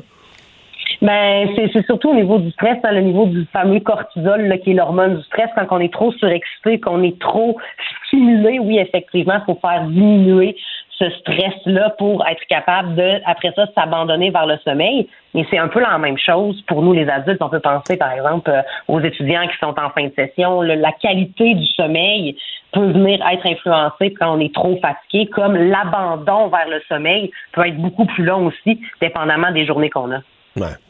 Finalement, dans votre liste de conseils, il y en a toutes sortes de bons, mais le dernier, le dernier paragraphe, c'est lâcher prise. C'est le lâcher prise, oui, oui, ben on a tellement peur que nos enfants soient fatigués, que le retour à la garderie euh, soit compliqué, mais je pense qu'il y a un c'est l'équilibre dans tout ça qui fait qu'on on fait pas des enfants pour les faire dormir, puis on fait pas des familles pour rester encabanées dans nos routines. Je pense que ça fait partie de la game, comme on dit en bon québécois, d'avoir une période où, comme pareil comme les vacances d'été, ça fait la, semaine de relâche pour ne pas la nommer. Je pense que c'est important d'en profiter, mais de rester à l'affût et de surtout réajuster quand la période est passée, de ne pas laisser traîner ces, entre guillemets, mauvaises habitudes qui se sont installées pendant la période des fêtes, puis de rendu euh, à part, puis de se dire, ouais, là, il aurait fallu qu'on fasse quelque chose peut-être un petit peu plus tôt, c'est d'être le plus proactif possible à remettre ces habitudes-là en place, comme nous, on va le faire euh, avec notre régime alimentaire après avoir mangé des quantités phénoménales, ben, on n'attendra pas nécessairement au mois de juillet pour ressortir notre plateau de fruits. On va essayer de se remettre euh, le plus rapidement possible avec nos habitudes, notre routine. Ben, c'est un peu la même chose au niveau des routines des enfants. là. Eh bien, ben, on va vous souhaiter un beau temps des fêtes. Euh, Marie-Pierre Villeneuve, merci d'avoir été là. Merci à vous, M. Dumont. Plaisir, joyeuse fête. Acheter une voiture usagée, ça peut être stressant, mais prenez une grande respiration. Et imaginez-vous avec un rapport d'historique de véhicule Carfax Canada qui peut vous signaler les accidents antérieurs, les rappels et plus encore. Carfax Canada. Achetez l'esprit tranquille. La Banque Q est reconnue pour faire valoir vos avoirs sans vous les prendre.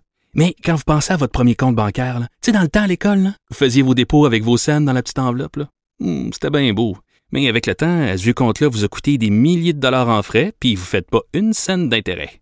Avec la banque Q, vous obtenez des intérêts élevés et aucun frais sur vos services bancaires courants. Autrement dit, ça fait pas mal plus de scènes dans votre enveloppe, ça. Banque Q, faites valoir vos avoirs. Visitez banqueq.ca pour en savoir plus. Ici Ricardo. Et Émilie, marchand d'IGA. On a envie de vous inspirer à bien manger. À moins de 5 la portion. Suffit de repérer les produits valeurs sûres et de les cuisiner avec une de nos recettes. Les valeurs sûres, c'est bien pensé, hein? Bien sûr! Détails sur IGA.net. Il ne mord pas à l'hameçon des fausses nouvelles. Mario Dumont a de vraies bonnes sources. Un adolescent de 17 ans poignardé. Une autre femme assassinée. Il est visé par des allégations d'inconduite sexuelle. Les formations politiques s'arrachent le vote des familles. Comment faire fructifier votre argent sans risque? Savoir et comprendre les plus récentes nouvelles qui nous touchent. Tout savoir en 24 minutes. Avec Alexandre Morin-Villouellette et Mario Dumont. En manchette dans cet épisode, Hockey Canada nomme son nouveau conseil d'administration. Geneviève Guilbeault ouverte à une révision du financement du transport en commun au Québec. Un homme accusé de possession d'armes à feu prohibées évite la prison grâce à une loi du gouvernement fédéral et une avancée scientifique majeure dans la fusion nucléaire dévoilée demain. Tout savoir en 24 minutes. Tout savoir en 24 minutes. Bienvenue à Tout savoir en 24 minutes. Bonjour Mario. Bonjour. Ce matin est sorti un rapport euh, publié par l'ombudsman de l'archidiocèse de Montréal, maître Marie-Christine Kirouac. C'est un de ses rapports là, depuis qu'elle est en poste euh, depuis mai 2021, mais celui-là est beaucoup moins reluisant que son dernier qui datait du mois d'août. Elle dit que s'il y avait une amélioration du processus auparavant dans le traitement des plaintes contre le diocèse de Montréal, eh bien maintenant, ce n'est plus le cas. Elle parle entre autres de lettres qui sont pas transmises, de suspensions qui sont pas décrétées, des enquêtes qui ne sont pas déclenchées des mois après qu'elle l'ait recommandé, mais même des bâtons qui lui sont mis dans les roues directement. Elle parle de son archiviste, entre autres, qui est un employé complètement essentiel à son travail, qui a été menacé d'être mis à pied parce qu'il avait demandé une augmentation qui lui était pourtant promise. On parle d'un autre employé du diocèse qui a porté plainte au barreau contre Madame Maître Kirouac elle-même après qu'il y a eu un accès informatique de l'archiviste qui soit suspendu. Bref, elle explique que même si elle s'attendait à pas gagner en popularité en accédant à ce poste-là, elle s'attendait pas à ce qu'on tente autant de lui mettre des bâtons dans les roues, surtout au niveau de l'archiviste qui, semble-t-il, est vraiment efficace pour trouver des dossiers qui ont mal été traités, des plaintes par le passé qui ont peut-être été enterrées. Démontre peut-être aussi, Mario, que même si l'archidiocèse se montrait très, très ben, c'est ce que ouvert au j'allais début. dire. Euh, C'était ça l'histoire. euh, on avait vraiment dit on ouvre les livres. C'est eux d'ailleurs qui ont désigné cette personne-là. Tu sais, Le, le processus pour s'en occuper, c'est eux qui l'ont désigné. Mais là, bon, est-ce que est-ce que les décisions se prennent au plus haut niveau? Exemple, le- le- les messages d'ouverture se prennent au plus haut niveau, mais qu'en dessous, euh, il y en a qui paniquent, euh, il y en a qui mettent les bâtons dans les roues. Euh, mais aujourd'hui, c'est une nouvelle qui paraît, c'est une sortie de l'Ombudsman qui paraît très, très, très mal pour la chute diocèse de Montréal. Ouais, il va toujours falloir attendre que ces derniers répondent aussi. On n'a pas toujours pas eu de réponse de la part de Oui, l'archidiocèse. c'est une de sortie publique, mais c'est un processus interne aussi. Elle est là à l'interne, là, donc. euh, Ouais, c'est un- c'est- c'est eux qui ont demandé, comme tu dis, le poste. Après ça, qu'il y a des gens qui tentent de nuire à son travail, ou du moins qui, qui semblent vouloir nuire à son travail. C'est quand même spécial. Là. Elle parle entre autres d'un cas. Il a fallu près de trois mois, trois plaintes de sa part avant d'enfin relever de ses fonctions un vicaire épiscopal qui était à l'origine de fuites externes de courriels qui contenaient des informations confidentielles de plaignants, de gens donc qui venaient porter plainte de manière Donc lui, anonyme. il court-circuitait, il court-circuitait carrément les enquêtes. là. Il se serait directement ingéré dans le processus de plainte au mépris, évidemment, du protocole qui est établi, dit l'Ombudsman. Donc, c'est une sortie qui est assez virulente aujourd'hui. Reste à voir si ça aura un effet concret sur le reste des choses, mais surtout comment va réagir le diocèse à tout ça? C'est aujourd'hui qu'Hockey Canada a nommé son nouveau conseil d'administration. On se souviendra qu'ils ont démissionné en bloc au mois d'octobre après que le juge Thomas Cromwell, dans ses recommandations, enfin le- la porte. Ils ont démissionné avec un niveau de pression incommensurable. Ouais, après l'espèce de long supplice de la goutte qui a duré presque tout l'été, d'ailleurs, euh, d'où l'été dernier. Enfin, ils avaient démissionné, mais non pas sans que le fédéral décide de retirer son financement, que plusieurs commanditaires décident eux aussi de partir. Et là, les neuf nouveaux membres du conseil d'administration qui devraient être entérinés par un vote des membres samedi, eh bien, sont connus. Pour ce qui est du président de ce conseil d'administration, c'est quelqu'un avec tout un profil. Hugh L. Fraser, à la fois un ancien sprinteur de haut niveau qui a fait des Jeux olympiques en 1976. Il a été pendant près de 30 ans juge à la Cour de justice en Ontario, mais aussi sur une commission qui avait comme mandat d'enquêter sur les stéroïdes dans le sport. Il agit auprès de l'Agence antidopage des États-Unis. Il est auprès du Comité olympique et paralympique américain également, commissaire auprès d'Athlétisme Canada. Bref, il a tout un pedigree pour siéger comme Mais ça. tout un pedigree, pas du tout dans le monde du hockey. Là. Et moi, c'est ce que je note. Là. Il vient de, du secteur du sport, de l'antidopage, de l'éthique dans le sport sous toutes ses formes. Mais le nouveau président de Hockey Canada ne vient pas d'aucune façon. Je dis pas qu'il regarde pas le hockey à TV puis qu'il aime pas ça comme sport, là, mais il ne vient pas d'aucune façon de l'univers euh, direct ou indirect du hockey. Ouais. Euh, c'est probablement, à la limite, ça peut faire bizarre, là, mais probablement qu'on dira on était rendu là, là, d'avoir quelqu'un qui vienne de l'extérieur, qui regarde ça avec un regard neuf, puis qui regarde surtout ça avec euh, dire, peu importe la, la nature du sport, là, le hockey, il y en a d'autres qui connaissent ça, mais moi, c'est de, c'est de ramener une saine administration, une saine gestion, la confiance. Il y a quand même un lien avec le, le hockey, Mario, qui est assez, euh, est assez ferme quand même. Mark, son fils, est un ancien défenseur des Maple Leafs de Toronto, des Devils et des Oilers, entre autres. Ah, Donc, il a joué dans la Donc, Ligue nationale de qui a hockey. joué dans la Ligue nationale. Exactement. Donc, quand même, on, Ah, ça, on- peut s'attendre à ce qu'il ait euh, tout de même regardé pas mal de, de Oui, hockey dans le les hockey dernières. Ça veut dire qu'il a probablement vécu aussi les arénas, euh, le majeur, qui a vécu toutes les étapes. Oui, donc euh, c'est- ça peut être intéressant de ce côté-là. Pour ce qui est du hockey lui-même, eh bien, la seule représentante sportive qui a été choisie, c'est l'ancienne joueuse de la formation nationale, Cassie Campbell, qui était la capitaine de l'équipe canadienne lors des conquêtes olympiques de 2002 et 2006. Donc, au moins une femme qui est là. Une autre, également, l'avocate québécoise Julie Duranceau, qui, elle, travaille comme enquêtrice là, dans le cadre de plaintes de harcèlement au milieu de travail et dans l'industrie du sport, surtout, Mario. Donc, on a aussi là un profil qui disons, s'enligne plus avec ce qu'on veut euh, comme, euh, comme Ouais, orientation Parce que la première étape, eux, c'est de convaincre le gouvernement de leur euh, réoctroyer la subvention annuelle, oui. le budget annuel. À mon avis, ce qui devrait faire au cours des prochains mois, ce qui devrait être possible au cours des prochains mois. Et là, après ça, ben, c'est le bâton du pèlerin, euh, c'est le ding-dong aux portes de tous ces commanditaires essentiels qui privent l'organisation de millions de dollars. Avec un beau petit panier de cadeaux, là, on Ben, s'excuse, on recommencera ouais, plus. C'est de les convaincre un an, non, mais ça, c'est le gouvernement que tu t'excuses. Dans le cas des commanditaires, faut, oui, il faut que tu t'excuses, mais il faut aussi que tu leur prouves que s'associer à Hockey Canada, c'est payant. là. C'est une organisation qui est bien vue. Puis si t'accoles ton nom, là, t'es un garage, t'es un, voyons, un regroupement là, de stations-service, t'es une banque, t'es un... Mais que si t'accoles ton nom à côté de Hockey Canada, ça attire des clients, là, ça amène de la vision positive, euh, ce qui n'était plus nécessairement le cas dans les derniers mois.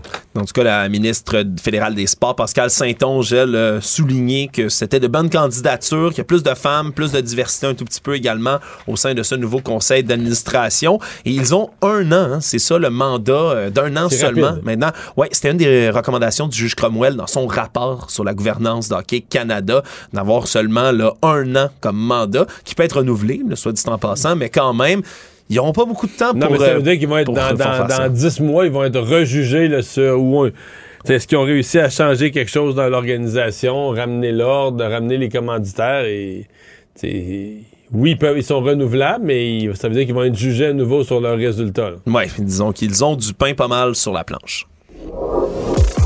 Actualité. Tout savoir en 24 minutes.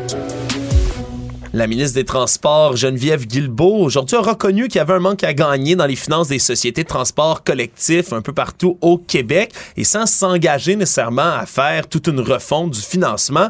Elle dit que le modèle pourrait être amené à changer, qu'il faudra y avoir des discussions dans ce sens. On rappellera là, que la semaine dernière, c'était dans les pages de la presse qu'on pouvait lire qu'il y avait un manque à gagner causé par la pandémie dans les finances des sociétés de transport en commun au Québec. D'ici cinq ans, ça risque d'être de 900 millions de de dollars si rien n'est fait d'ici là. C'est entre autres l'Association du transport urbain du Québec qui regroupe presque toutes les sociétés de transport au travers de la province qui évalue là, ce trou financier. En ce moment, c'est 560 millions de dollars pour l'année à venir, mais ça pourrait augmenter, comme je disais, jusqu'à 900 millions en 2027.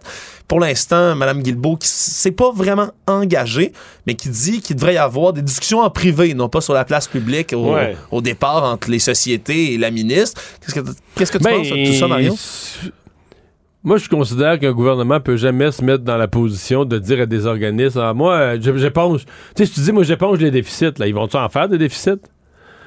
Euh, il faut Ils vont- ils soient. vont pas euh, chercher des nouveaux moyens de faire de ben, l'argent. Il faut qu'ils soient d'abord responsables de leur gestion, revenus, dépenses. Là, il y a une baisse de fréquentation. Bon, je comprends qu'on va pas mettre la hache dans le transport en commun dans une période où on dit ça en prend plus. Mais quand même, il faudra se pencher. Est-ce qu'il y a des heures? Est-ce qu'il y a des. Est-ce qu'il faut revoir les horaires? Est-ce qu'il faut couper les dépenses? Est-ce qu'il faut augmenter les revenus? Mais moi, j'ai un malaise à voir le gouvernement. Oui, qu'on ait, bon, pour cette année, on va regarder ça, un budget d'urgence, puis qui est à cause, peut-être à cause de la fin de la pandémie, il y, y a un trou. Mais j'ai un problème, je peux pas imaginer un gouvernement qui dit à n'importe quel groupe d'organismes, en plus, ben là, les sociétés de transport, c'est les plus gros générateurs de déficit, de dire, regarde, pas de problème. Nous autres, on éponge. Le fait d'être- Ben, tu veux, si, tu promets d'éponger, ils vont t'en faire un déficit. Ah, il va falloir trouver une, une bonne formule. Alors que la COP 15 bat son plein à Montréal, il y a des experts en droit de l'environnement qui soulignent euh, des grandes lacunes en cas d'infraction écologique, c'est-à-dire au sujet des amendes. Nomme des cas, par exemple, au mois d'octobre dernier, Hydro-Québec, qui s'en est tiré avec une amende de seulement 40 000 après avoir effectué des travaux dans près de 4 000 mètres carrés d'habitat de l'arénette Faugrillon en Montérégie. Et quand on parle de l'arénette Faugrillon, évidemment, c'est un animal qui est un peu emblématique quand on parle de biodiversité, de sa préservation, puisqu'elle a perdu pas moins de 90% de son aire de vie dans la région de la Montérégie. Et là, 40 000 c'est vraiment le montant qu'on est en train de remettre en question. Parce que selon la loi fédérale sur les espèces en péril, on peut mettre un maximum d'un million de dollars d'amende sur des infractions qui sont faites comme ça. Le problème, c'est que là, non seulement, un, le chiffre d'affaires d'Hydro-Québec est incommensurable à comparer du 40 000 d'amende qui lui est donné, mais même si on lui avait donné un million, ce qu'on explique, c'est que dans la plupart des cas, c'est une société d'État, mais quand on a des entreprises privées qui viennent et qui bafouent les droits environnementaux comme ça des espèces, eh bien, au final, un million de dollars sur une entreprise qui en fait peut-être des centaines de millions, voire des milliards dans une année de chiffre d'affaires, ben, c'est encore moins qu'une tape sur les doigts. Et donc, il y en a qui appellent justement à avoir une, une révision au moins des amendes. Est-ce que ça pourrait être un prorata des profits de la compagnie? Mais C'est- c'est-à-dire qu'il faut que l'amende faut que ça soit proportionnel aussi à la faute. Là.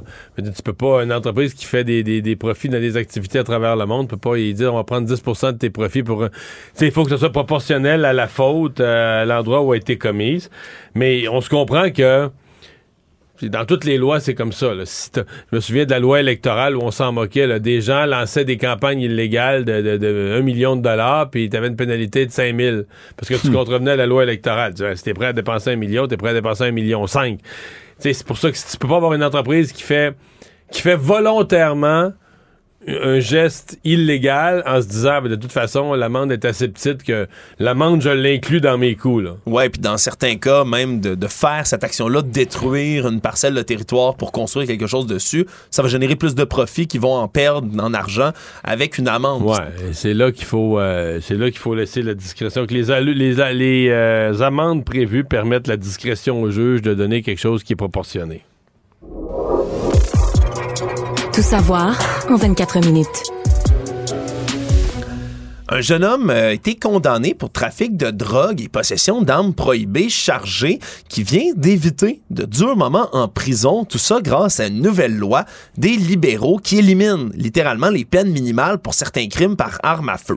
C'est un cas qui remonte à l'été 2020. Kenley Jasson Racine Marc a été arrêté à la suite d'une perquisition. Chez lui, on a trouvé toutes sortes de drogues, MDMA, cocaïne, méthamphétamine, cannabis, mais également deux armes à feu, un Glock et un Taurus noir qui étaient dissimulés deux chargeurs prohibés également, avec des chargeurs de plus grande capacité que ce qui est normalement permis. Et donc, au total, ben, il y avait 72 munitions récupérées par les policiers. Sauf que le problème, c'est quand, dans le projet de loi C5 du gouvernement de Justin Trudeau, qui est en vigueur depuis moins d'un mois, là, c'est tout récent, on abroge les peines minimales pour les crimes par arme à feu parce qu'on veut diminuer la surreprésentation des communautés autochtones et des minorités visibles dans les prisons canadiennes. Alors avant, c'était l'emprisonnement direct, mais maintenant, euh, on a finalement reconnu coupable cet homme-là et condamné. Et même, son avocat a plaidé que si le Parlement avait abrogé la loi, l'ancienne loi, là, Stephen Harper, avec les peines minimales, c'est que le Parlement. De fond, que le Parlement euh, disait, ben, il faut faire attention, faut pas être trop sévère avec les crimes par arme à feu. Je dois avouer, là, c'est un des plus beaux exemples. Puis moi, j'ai même écrit une chronique là-dessus dans le journal, mais ça avait pas l'air intéressé. Ben, on dirait que même, même le Bloc québécois était avec le gouvernement dedans. On disait, non, faut être moins sévère. Harper, c'était trop sévère, ces lois. faut être moins sévère. Donc, pendant qu'à Montréal, on se disait, qu'est-ce qu'on fait, les crimes par arme à feu, le Parlement débattait à Ottawa du fait qu'il faut être moins sévère avec les crimes par arme à feu. Ouais. Et là, il écope. Ce qu'il faut, ce qu'il faut Ben comprendre, c'est que c'est euh, une peine globale, deux ans moins un jour, mais à domicile. Dans la collectivité. Chez lui, absolument. Une probation de trois ans par la suite. Et c'est tout. là. Donc, La- le message qu'on envoie à tous ceux qui font des criminels qui utilisent des armes à feu, qui trafiquent des armes à feu, c'est que le gouvernement fédéral, dorénavant, va être moins sévère. Fait que... Alors qu'il y a des juges qui réclament ici au Québec qu'on soit plus sévère encore puis qu'on fasse des exemples quand il s'agit d'armes à feu avec l'épidémie de fusillade qu'il y a à Ouais, Montréal. mais là, euh, la- la- la- le Parlement vient de parler il y a quelques mois à peine. Et on a demandé qu'on soit moins sévère avec les crimes par arme à feu. Fait que euh, bonne chance à la police, puis bonne chance à tous ceux qui veulent qui veulent combattre ça. Mais moi,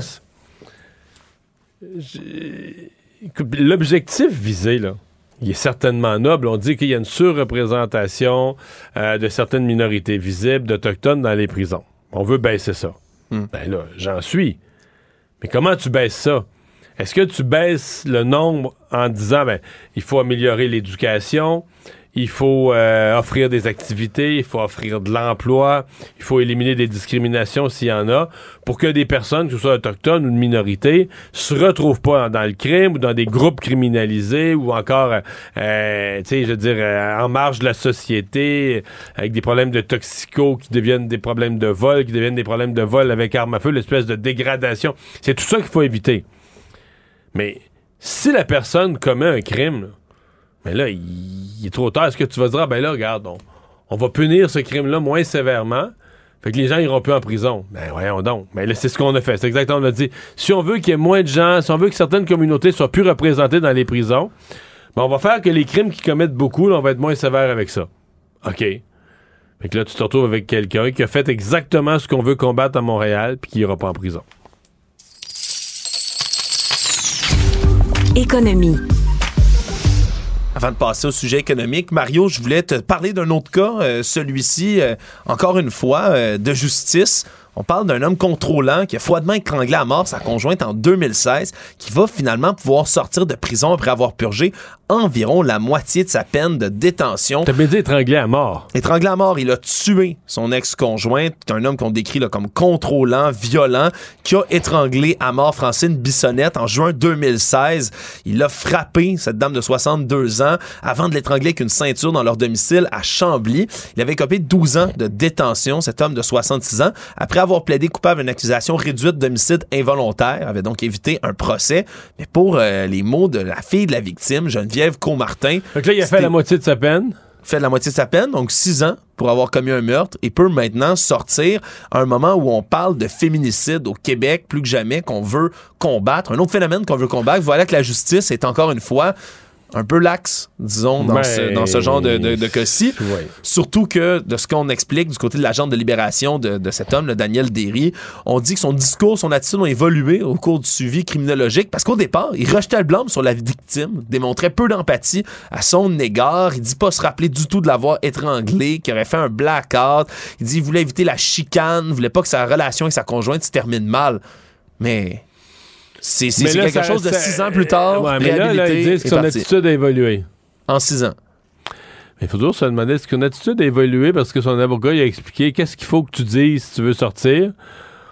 S'il disait aussi au début, il rejetait le blâme sur la conjointe, puis là maintenant, il prend le blâme. En tout cas, est-ce que c'est trop beau pour être vrai? Je reste avec des questions, mais de toute façon, est-ce qu'un crime, est-ce qu'un meurtre peut être puni aussi peu sévèrement, sévèrement en tout cas? Revenons en économie maintenant, Mario. Aujourd'hui, une bonne nouvelle, enfin, du côté économique. On n'en a pas eu beaucoup, on a l'impression, cette année. Le prix de l'essence qui est à son plus bas en Montérégie à Montréal depuis le début de l'année. À Saint-Luc, par exemple, le prix du litre, c'était 1,3. Ouais, plus bas de faut remonter à novembre de l'année pour l'année passée, si je ne me trompe pas. Ben oui, puis à Montréal, on était à 1,44 sous le litre, donc très bonne nouvelle. Alors qu'il faut rappeler là, les, les hauts et les bas de l'année 2022. On est bientôt à l'heure des bilans cette fin d'année. Prix du litre est à 1,50 en début d'année. Et le 6 juin, il atteignait 2 et 21 dans la métropole. Il y avait eu un pic extraordinaire prix ouais, du prix à de partir de l'Ukraine, à partir de la fin février, là, il s'est rapidement dirigé à, à la pompe, il s'est rapidement dirigé vers 1 et 70, 80. Puis à un moment donné, quelques semaines après, on était rendu à 2 dollars. Et tout le printemps, ça s'est maintenu très, très, très élevé. Mais on l'oublie quand ça baisse. Écoute, depuis, ça a baissé beaucoup là, à partir de l'été. là. Mais là, depuis un mois, il est comme en chute libre. là. Depuis un mois, le prix de l'essence baisse très, très vite. Et bon, il s'est reflété à la pompe. Il semble. Je voyais aujourd'hui des gens se plaindre. Ah, dans notre région, euh, c'est pas encore arrivé, mais je pense que tout le monde, tout le monde va finir par avoir l'effet. Les quelques 1100 débardeurs du port de Montréal vont finalement avoir droit à une augmentation salariale et du taux horaire de base substantielle. Mario, 18% sur 5 ans. C'est finalement ce qu'a décidé l'arbitre André Lavoie dans le cadre du processus d'arbitrage de différents qui avait été mis en place, on se souviendra, suite à l'adoption à Ottawa d'une loi spéciale en avril 2021 pour forcer les débardeurs du port de Montréal à retourner faire leurs activités de chargement et déchargement du port. hein. Ça avait paralysé toutes les opérations avec les problèmes de chaîne d'approvisionnement qu'on a dans le monde en ce moment. Être débardeur, c'est un métier essentiel, il faut le dire. C'était quand même long comme, euh, comme processus d'arbitrage, mais là, on arrive ce printemps avec quand même une. euh, ben, disons, pour les débardeurs, c'est un gros gain. C'est certain que là, tu dis, OK, le temps a passé, il y a eu l'inflation. Bon, c'est quoi le 18% euh, Est-ce que le 18% est regardé avec la lorgnette de ce qu'on est maintenant? Il est rétroactif jusqu'au 1er Ah ouais, janvier non, mais C'est ça, 2019. j'allais dire. le- le- juste le chèque de rétroactivité qu'ils vont recevoir, euh, deux ans, 18% sur deux ans. Euh, ils vont recevoir, euh, je sais pas combien. Là, Un beau bonus de Noël, Ah ouais, disons-le comme mais ça. à mon avis, ils vont recevoir un bonus dans les cinq chiffres. Là. Puis ça, mais ça démontre évidemment le, à quel point c'est essentiel ce genre d'emploi maintenant. Toujours L'arbitre a tranché. L'arbitre a tranché, donc euh, il faudra tout de même qu'on, qu'on- que les membres soient convoqués prochainement pour entériner. J'espère j'espère euh, qu'on va avoir la paix, par exemple, avec les histoires de grève, parce que dans une période de difficulté d'approvisionnement, dans une période de chaîne de- d'approvisionnement coupée, là, les grèves au port, on peut s'en passer. Le monde.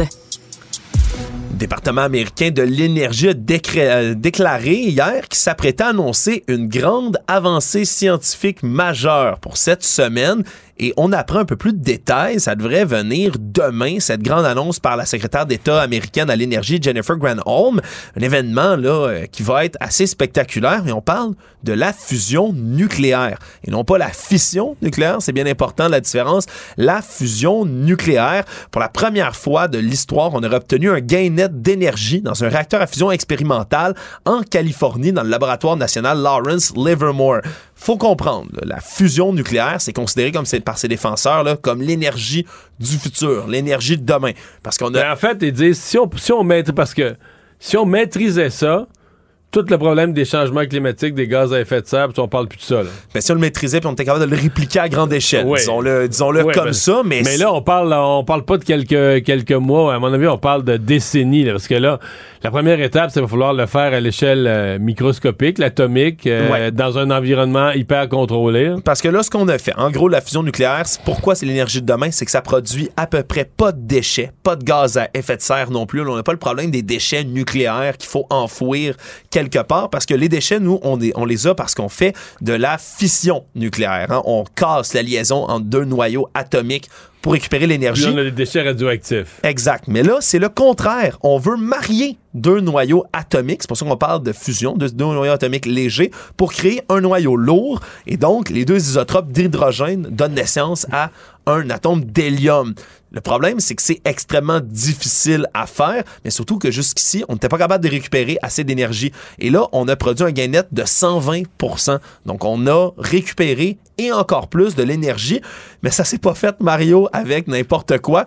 Pour faire ça, c'est 200 lasers de la taille de trois terrains de football qui doivent être rassemblés, qui sont tous pointés vers un point minuscule avec des très hauts niveaux d'énergie. Et ça, finalement, ça réussit à initier une réaction de fusion. Donc, il faut comprendre que le trois terrains de football arrivé, de laser, on n'est pas encore au point, on va en voir une à tous les coins de rue, mais c'est quand même toute une annonce qui risque d'être faite demain. Finalement, en tourisme, les autorités de l'Indonésie ont tenté de rassurer aujourd'hui les touristes de par le monde, hein, parce qu'il y a des destinations très prisées en Indonésie. On peut parler de Bali, entre, autres. ouais. Mais là, il y a des inquiétudes parce que, selon le nouveau code pénal de l'Indonésie, les relations sexuelles hors mariage sont désormais criminalisées. Ce qui a suscité un mouvement de panique auprès des entreprises du pays qui ont dit Attendez une minute, là. Nous, on dépend du tourisme. puis En Là, vous allez Europe, dire. en Amérique du Nord, il y a bien des gens pas mariés. Là. Il y a bien des gens Plein, pas mariés plein, plein, là. qui vont venir faire des escapades romantiques chez nous, qui ont jamais été mariés et qui là vont, vont pouvoir se faire jeter en prison. Et là, se sont rendus compte, évidemment, même si c'est une loi qui a été votée là, par le Parlement, que ça risque de susciter de l'inquiétude et on s'est adressé du côté du vice-ministre de la Justice et des Droits humains que tous les touristes étrangers ne se feront pas demander leur état matrimonial en arrivant en Indonésie et que ça ne va pas s'appliquer à eux. Disons qu'il aurait peut-être pu sembler un tout petit peu plus convaincant dans ce dossier-là, mais quand même. Mais ça reste des lois. plusieurs pays, je sais pas qu'est-ce qui se passe, il y a plusieurs pays qui reviennent avec des lois, là, tu sais, très, très, très, des gros reculs au niveau moral. Ouais, il y a Euh, une très forte majo- majorité musulmane dans le Oui, dans- oui, je en comprends Indonésie. bien, mais je veux dire, il l'avait, il l'avait il y a 10 ans, il y a 20 ans, puis c'est comme s'il y a une, il y a une volonté de ramener le religieux dans le politique, puis d'utiliser le politique là, pour faire appliquer les dogmes de sa religion. Résumer l'actualité en 24 minutes, c'est mission accomplie. Tout savoir en 24 minutes. Un nouvel épisode chaque jour en semaine. Partagez et réécoutez sur toutes les plateformes audio. Disponible aussi en audiovisuel sur l'application Cube et le site cube.ca. Une production Cube Radio. Acheter une voiture usagée, ça peut être stressant, mais prenez une grande respiration. Et imaginez-vous avec un rapport d'historique de véhicule Carfax Canada qui peut vous signaler les accidents antérieurs, les rappels et plus encore. Carfax Canada. Achetez l'esprit tranquille. La Banque Q est reconnue pour faire valoir vos avoirs sans vous les prendre. Mais quand vous pensez à votre premier compte bancaire, tu dans le temps à l'école, vous faisiez vos dépôts avec vos scènes dans la petite enveloppe. Hmm, C'était bien beau. Mais avec le temps, ce vieux compte-là vous a coûté des milliers de dollars en frais, puis vous ne faites pas une scène d'intérêt. Avec la Banque Q, vous obtenez des intérêts élevés et aucun frais sur vos services bancaires courants. Autrement dit, ça fait pas mal plus de scènes dans votre enveloppe, ça. Banque Q. Faites valoir vos avoirs. Visitez banqueq.ca pour en savoir plus. Ici Ricardo. Et Émilie, marchand d'IGA. On a envie de vous inspirer à bien manger. À moins de 5 la portion. Suffit de repérer les produits valeurs sûres et de les cuisiner avec une de nos recettes. Les valeurs sûres, c'est bien pensé, hein? Bien sûr! Détails sur IGA.net. Mario Dumont.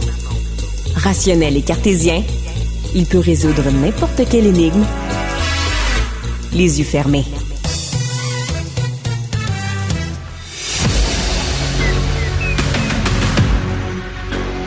Emmanuel Latraverse. J'ai pas de problème philosophique avec ça. Mario Dumont. Est-ce que je peux me permettre une autre réflexion? La rencontre. Ça passe comme une lettre à la poste. Il se retrouve à enfoncer des portes ouvertes, là. La rencontre Latraverse Dumont.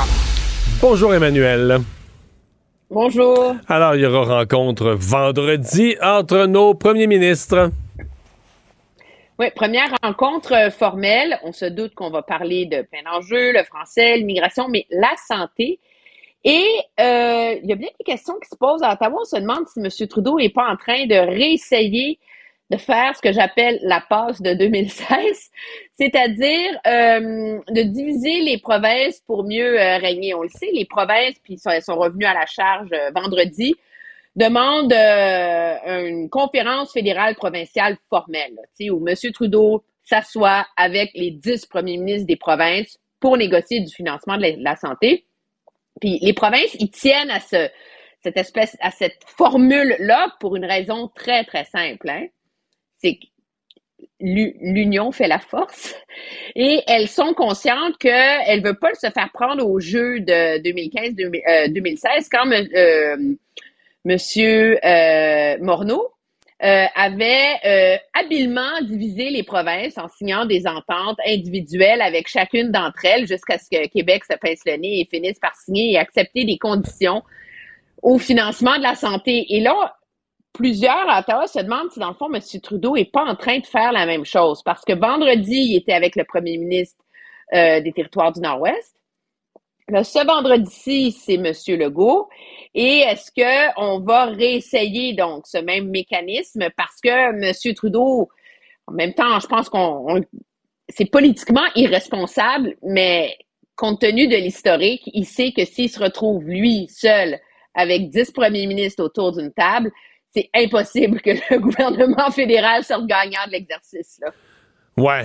Euh, on a quand même eu l'impression que, euh, en marge du sommet de la francophonie en Tunisie, euh, M. Legault, M. Trudeau, et c'est ce qui a circulé dans leurs entourages aussi, là, se sont beaucoup parlé les deux, puis un peu informel. Là. Il était au sommet de la francophonie, euh, il était à la même place au même moment, avec un peu de temps libre, euh, qui, qui, qui, ont jasé pas mal et qui, qui, ont probablement préparé le terrain pour en tout cas aplanir, là, certaines divergences.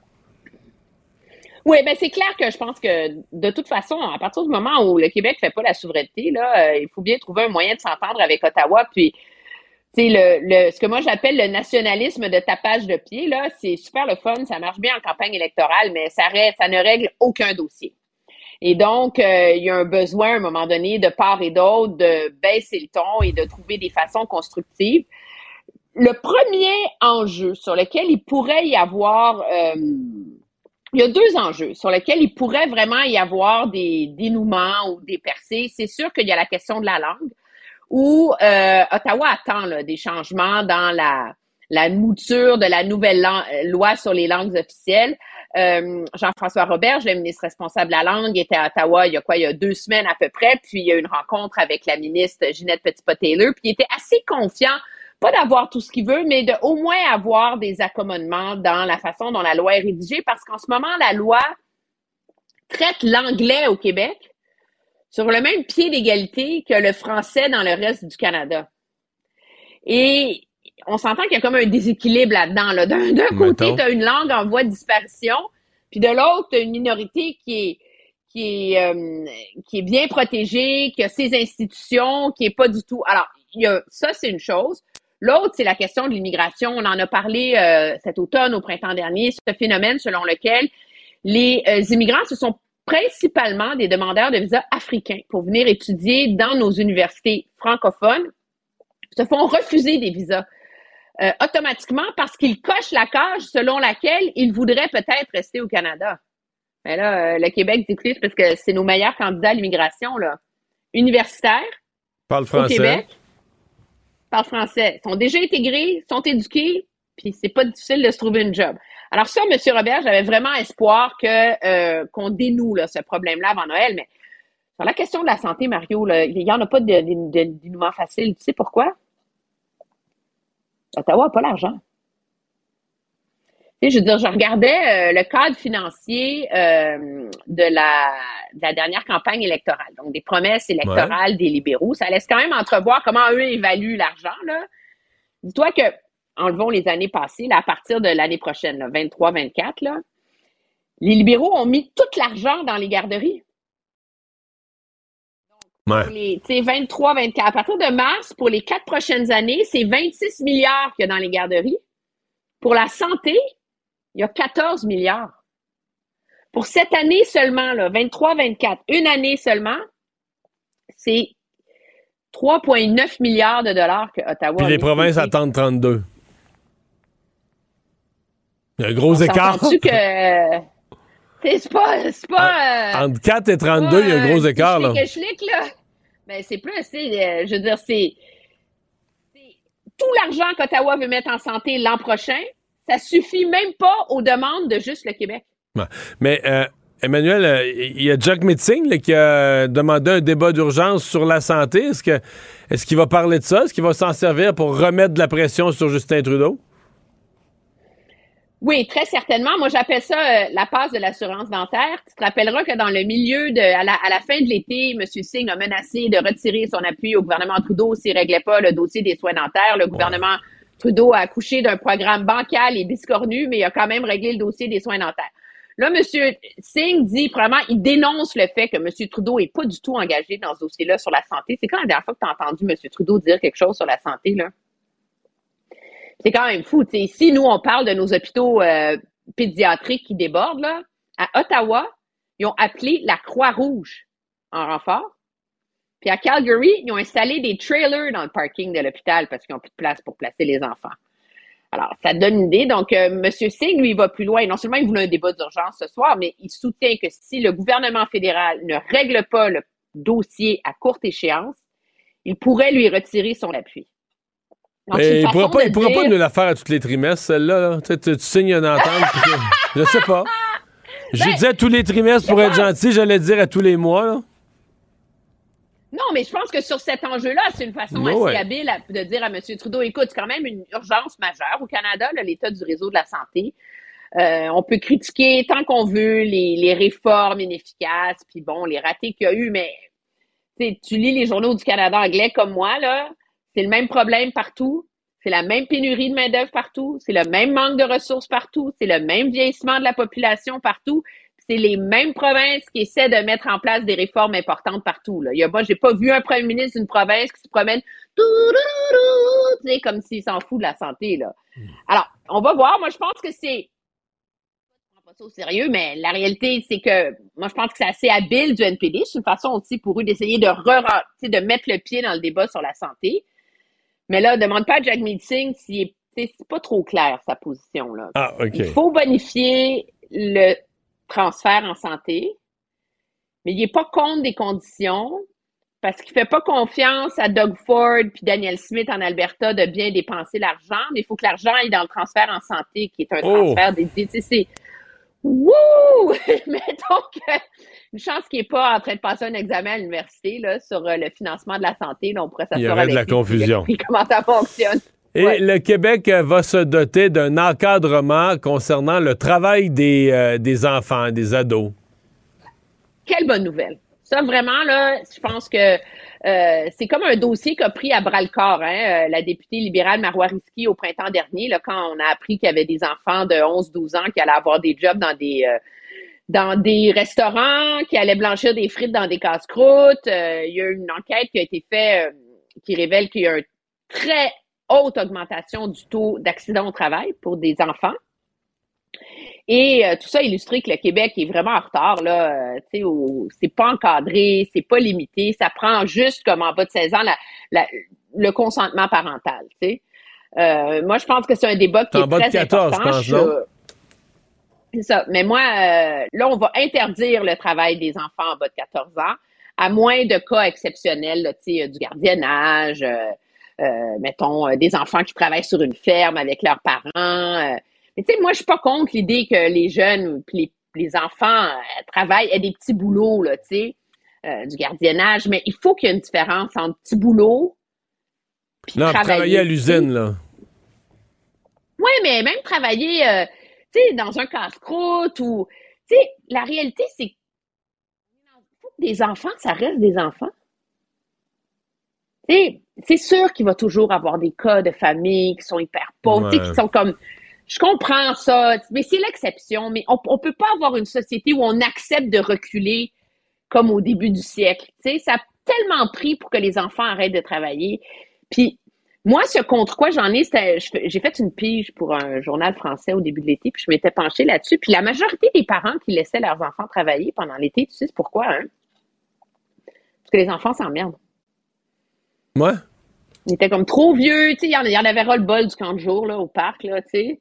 Puis il s'ennuie, fait que pourquoi pas aller travailler, mais c'est comme, euh, je pense qu'il faut, c'est une tangente dangereuse qu'il faut freiner dans mon esprit, très clairement. Dans le cas du ministre Jean Boulet, euh, je, le regardais ce matin, je le recevais en entrevue et c'est un dossier qu'il maîtrise très bien, il était très, très intéressant, puis il répondait franchement aux questions, mais je me disais, il doit avoir un petit côté au fond de lui où il est bien content de de traiter un dossier qui n'a aucun rapport, puis qui, qui comme on dit, on en jase présentement, puis le nombre d'heures que tu peux travailler, pas nuire aux études, de jongler tous ces enjeux-là. dans l'espoir de faire. Tu sais, comme on dit, c'est au baseball, c'est ton dernier passage au bâton là, qui est le dernier souvenir. Mais lui, d'avoir un dossier que ses, ses frasques ou gaffes de la campagne électorale ne soient plus son dernier, passage au bâton. Oui, c'est sûr. Puis c'est un dossier euh, important. Puis c'est intéressant comment il le mène en consultant vraiment euh, l'opposition. Là. Donc, tu sens là, qu'il veut pas rater son coup sur celle-là. C'est pas une question de faire euh, de la partisanerie. Euh, c'est quand même un dossier délicat, je pense, t'en conviens, parce que, tu sais, the devil's in the detail, tu sais, comment on va mettre ça en œuvre, comment on peut, tu sais, faire des exceptions pour les enfants, mais sans sans que ça devienne des compromissions. Mais c'est sûr que pour lui, c'est une façon de rappeler à tout le monde au Québec qu'il était et qu'il est un ministre compétent qui est capable de mener des dossiers litigieux ou quoi que ce Hmm. soit. euh, Mais quand à on terme, va. là. Quand on va faire les chroniqueurs de nos bulletins de fin d'année, est-ce qu'avec le dossier du travail des enfants, on va lui donner un A pour son année? Non, pour ça, il faut qu'il fasse adopter sa loi. Fait que s'il réussit, on lui donnera un A en 2023. 2022, euh, je pense que sa note est déjà. Non. déjà son, son échec est déjà inscrit. Euh, Emmanuel, merci. Ouais. Bye bye. Très bien, au revoir.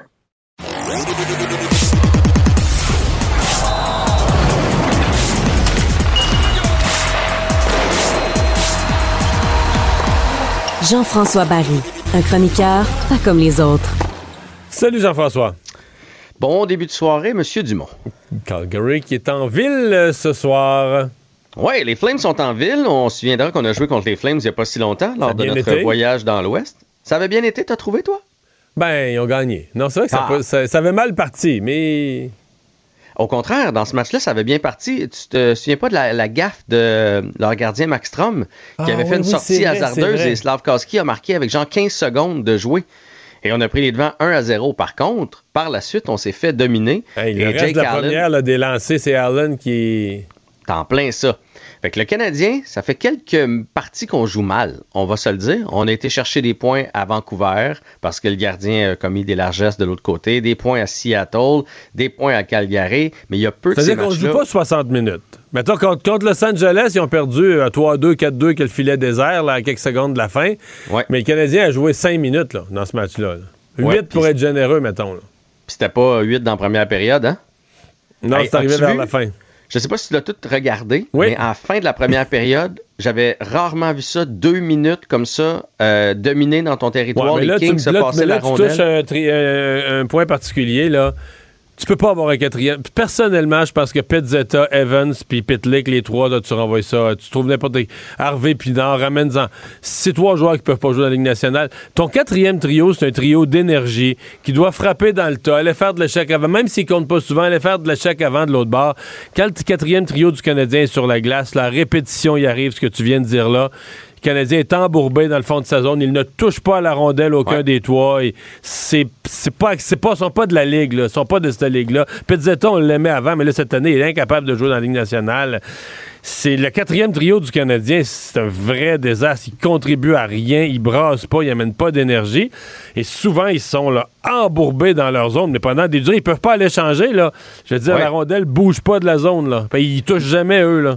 Mais je comprenais pas, Mario. Parce que les Kings, qui avaient un banc plus loin, on n'était pas en deuxième période. En première période, ton banc est loin.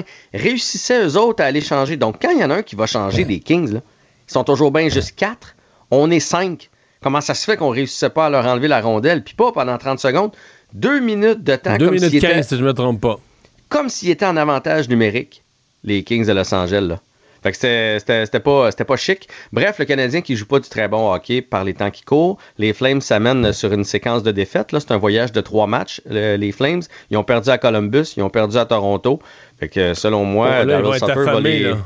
Va les chauffer à bloc. Mais moi, je, ben, on peut parler des Flames pendant qu'on est dans le dossier. Les Flames, là, ça va pas tellement bien, eux autres non plus. Ils sont neuvième dans leur section. Ils ont la même fiche que le Canadien, un peu de choses près, là. hein? Exactement. Euh, à égalité avec Minnesota et Colorado, là, sont quand même un peu plus proches euh, pour faire les séries, mais c'est sur la route que ça va pas du tout. Ils sont 3-6 et 3 sur la route. Et le système de Daryl Sutter doit taper. Ils le diront pas ouvertement. Là. Huberdo dit Je suis un meilleur joueur de hockey depuis que- qu'il me coach. Lui, il m'a appris des affaires dans ma zone défensive. Les plus et moins, c'est important. Reste que les deux meilleurs marqueurs du, du, du, du Canadien, Caulfield et Suzuki, là, seraient les deux mar- meilleurs marqueurs des Flames. C'est pathétique. là. Le meilleur, c'est Lindome, 23 points en 28 matchs. Là, on n'est pas, même pas proche d'un point par match. Et après ça, tu descends. Là. Kadri, qu'on est allé chercher à coup de million, 21 points en 28 matchs. Huberdo, 17 points en 25 parties. Lui qui a fini deuxième meilleur marqueur de la Ligue l'année passée. Eh, ça se peut Un- pas, là. Non, non, ça se peut pas. Là. Fait que, tu sais, il y a quelque chose, là, puis c'est pas pour rien que Gaudreau est parti de là-bas. C'est plate dans la Ligue nationale d'aujourd'hui, jouer pour Daryl Sutter. Fait que, euh, mais ça veut pas dire que Tu ce dis soir. qu'il ils essaie de pas- un système un peu comme le Canadien avant, là, très discipliné, défensif, jeu fermé. En plein ça. Comme, comme les années euh, 80, là, dans le temps où Daryl Sutter co- euh, coachait, mais à un moment donné, la Ligue est plus là, puis les joueurs ont, ont plus envie de ça. A gagné une Coupe Stanley comme ça. Ouais, mais là, on En remonte à? Scott Stevens, puis on remonte à Martin Brodeur, puis tu sais. Et Tu sais que cette année, là, il y a une hausse, je pense que c'est 0.6 buts par match. Tu vas me dire que c'est pas grand-chose, mais sur chaque match, là, ça paraît. Les gardiens ont les moins bonnes moyennes depuis comme 15 ans dans la Ligue, pourcentage d'arrêt, etc., là, parce qu'ils se comptent beaucoup de buts. Bref, la Ligue s'en va là-bas. On va parler des trios de ce soir, OK? Ouais. Donc, euh, Dak revient avec Caulfield et Suzuki. Euh, On n'a pas le choix, malheureusement. je pense. Là. Ouais, malheureusement, il n'y a, vraiment personne d'autre à mettre à droite. Euh, Dadonov, Dvorak, Hoffman, le deuxième trio. Dadonov et Hoffman sur notre deuxième trio. Slavkowski, Evans et Anderson. Donc, tu auras pu Evans sur la quatrième. Il est rendu sur la troisième, Mario. Nous assurant qu'il y a deux trios qui produisent rien. Et Petzetta, Petlik et Armia sera ton quatrième trio ce soir. Fait que ça, ça regarde mal. Excuse-moi ma mémoire, faut que je plaide. On oublie pas, quand on nomme une rafale de joueurs qui n'ont pas d'affaires là, on oublie toujours Armia. Là. Hey, Armia, ça y a, fait y a quoi mal. Il y a un but, une passe, il y a un point, je pense, tout et partout. Y a-tu un point? Oui, il y a un point. Il a fait un Il y a point. deux passes. Il y a deux passes. Bon. Il y a des chances de marquer un peu plus récemment, mais quel beau joueur de hockey, mais quel. Pas de cœur. Il n'y a pas, il y a pas d'autre mot. Là. Il ne met pas l'effort parce qu'il est grand, il est gros, il a des mains, il a un lancer, il a tout. Mais n'y a rien qui marche pour Armia. Mais ça m'amène la question, euh, parce qu'à la défense, c'est Edmondson Goulet, Harris Kovacevic. Ça, c'est le duo qu'on avait vu en début d'année qui allait bien. Celui qui me fait un peu plus peur, c'est euh, Chekai et euh, Wideman. Wideman, c'en est un autre qui, à mon avis, a plus sa place dans la Ligue nationale, mais on l'a signé pour deux ans. Et ça va être Jake Allen devant le filet. Qui est le joueur blessé du Canadien qui fait le Ah, plus mal? C'est David Savard. Mais Monahan aussi, Monahan avait pris sa place. là. Ça faisait un deuxième centre. Là, ça- Même tu parles d'Hoffman, tu ris d'Hoffman puis d'Adonov, là, mais un des. Tu sais, ils sont pas toujours complètement nuls. Hoffman a fait beaucoup de buts récemment, mais avec Monahan, ça fait une différence. Parce qu'à un moment donné, si t'as pas de joueur de centre avec eux autres, là, tu sais. Ouais, puis. Monahan, c'est le meilleur pour euh, les mises en jeu depuis le début de l'année. Il était à 55% chez le Canadien de Montréal. Fait que c'est sûr que quand tu le sors, lui, ça fait plus de mises en jeu aux autres euh, qui sont moins bons. Euh, Kirby Dack, d'ailleurs, c'est un des pires euh, de l'équipe et de la Ligue. Ouais. C'est pour ça qu'on l'enlève du centre. Fait que lui, puis ses minutes qu'il prend, c'est quand même 17 minutes par partie. 17 minutes fiable, un gars qui peut te donner des buts sur l'avantage numérique, un gars qui gagne des mises en jeu. Il enlevait beaucoup de pression à Suzuki. Il faisait en sorte que tu étais obligé de moins jouer Evans. Ouais. Savard, Monahan, là, pour moi, c'est, c'est- quand ces deux-là ont été blessés durant le voyage, c'est une grosse perte, là, vraiment. Là. Ouais, Savard aussi, c'était mon, choix aussi. Les tirs bloqués de David Savard, puis l'exemple, l'exemple qu'il donnait aux, jeunes, la confiance qu'il donnait à Goulet. Et lui, là, Savard, c'est 22 minutes en moyenne par partie. Fait que les 22 minutes que lui ne prend pas présentement parce qu'il est blessé, ben, il faut les donner à quelqu'un d'autre, puis malheureusement, c'est pas toujours heureux lorsqu'on les donne. Et pendant qu'on est dans l'alignement du Canadien, sais, je regardais ça tantôt, vite, vite, là. Qu'on parle de Josh Anderson, qui se retrouve sur la troisième ligne ce soir. On l'a essayé sa première avec Caulfield et Suzuki. J'ai l'impression que n'importe qui produirait Caulfield et Suzuki, mais Anderson n'est pas capable. Apparemment qu'il y a beaucoup de demandes pour un gros bonhomme comme Anderson, un power forward qu'on dit particulièrement dans l'Ouest parce que le jeu est un peu plus rude que dans l'Est. Toi, là, si on a une bonne offre, là, tu le laisses-tu aller, Josh Allen? Josh Anderson? Josh, euh, Josh Anderson? Ben oui. Parce que c'est un incontournable, lui? Ben, on n'arrête pas de dire que ça court pas les rues des gars de même dans la ligue, mais je veux dire, on peut pas le comparer aux frères Kutchuk, mettons. C'est pas un ailier de puissance comme les frères Kutchuk, c'est pas Chris Kreider. Hey, il a 9 points en 25 matchs depuis le début de l'année. Il est moins 3. Il a joué avec des bons joueurs, il a joué sur l'avantage numérique. Puis, c'est pas le gars qui donne le plus de coups d'épaule non plus. Mais il s'en irait vers une saison de quoi? Là, 10 buts, 10 buts, 15 passes, quelque chose de même. là. Ben, il y a 7 buts. Fait que mettons qu'on multiplie par 3, il y Ah aurait ouais, 20 buts, ouais. 20, 20 buts, mais il y a juste 2 passes. Fait que euh, euh, 20, 20 buts, 8 passes, une saison de 30 points, là. Dire, euh, si, que- si quelqu'un nous fait une belle offre pour euh, l'arrivée en série, de toute façon, quand l'équipe Ouais. va être bonne, il va commencer à être vieux, euh, M. Anderson. Un petit mot sur Team Canada Junior? Oui, ça a été annoncé tantôt, donc euh, ben, bravo aux euh, quatre Québécois qui ont, euh, qui ont fait l'équipe. Sont?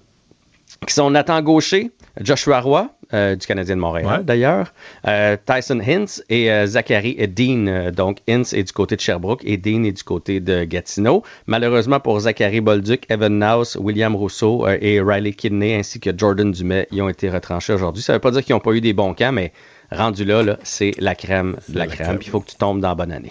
Merci Jean-François, à demain. À demain. Acheter une voiture usagée sans connaître son historique, ça peut être stressant. Mais prenez une pause. Et procurez-vous un rapport d'historique de véhicule Carfax Canada pour vous éviter du stress inutile. Carfax Canada. Achetez l'esprit tranquille. La Banque Q est reconnue pour faire valoir vos avoirs sans vous les prendre. Mais quand vous pensez à votre premier compte bancaire, tu sais, dans le temps à l'école, vous faisiez vos dépôts avec vos scènes dans la petite enveloppe. Hmm, C'était bien beau. Mais avec le temps, ce vieux compte-là vous a coûté des milliers de dollars en frais, puis vous ne faites pas une scène d'intérêt. Avec la Banque Q, vous obtenez des intérêts élevés et aucun frais sur vos services bancaires courants. Autrement dit, ça fait pas mal plus de scènes dans votre enveloppe, ça. Banque Q. Faites valoir vos avoirs. Visitez banqueq.ca pour en savoir plus.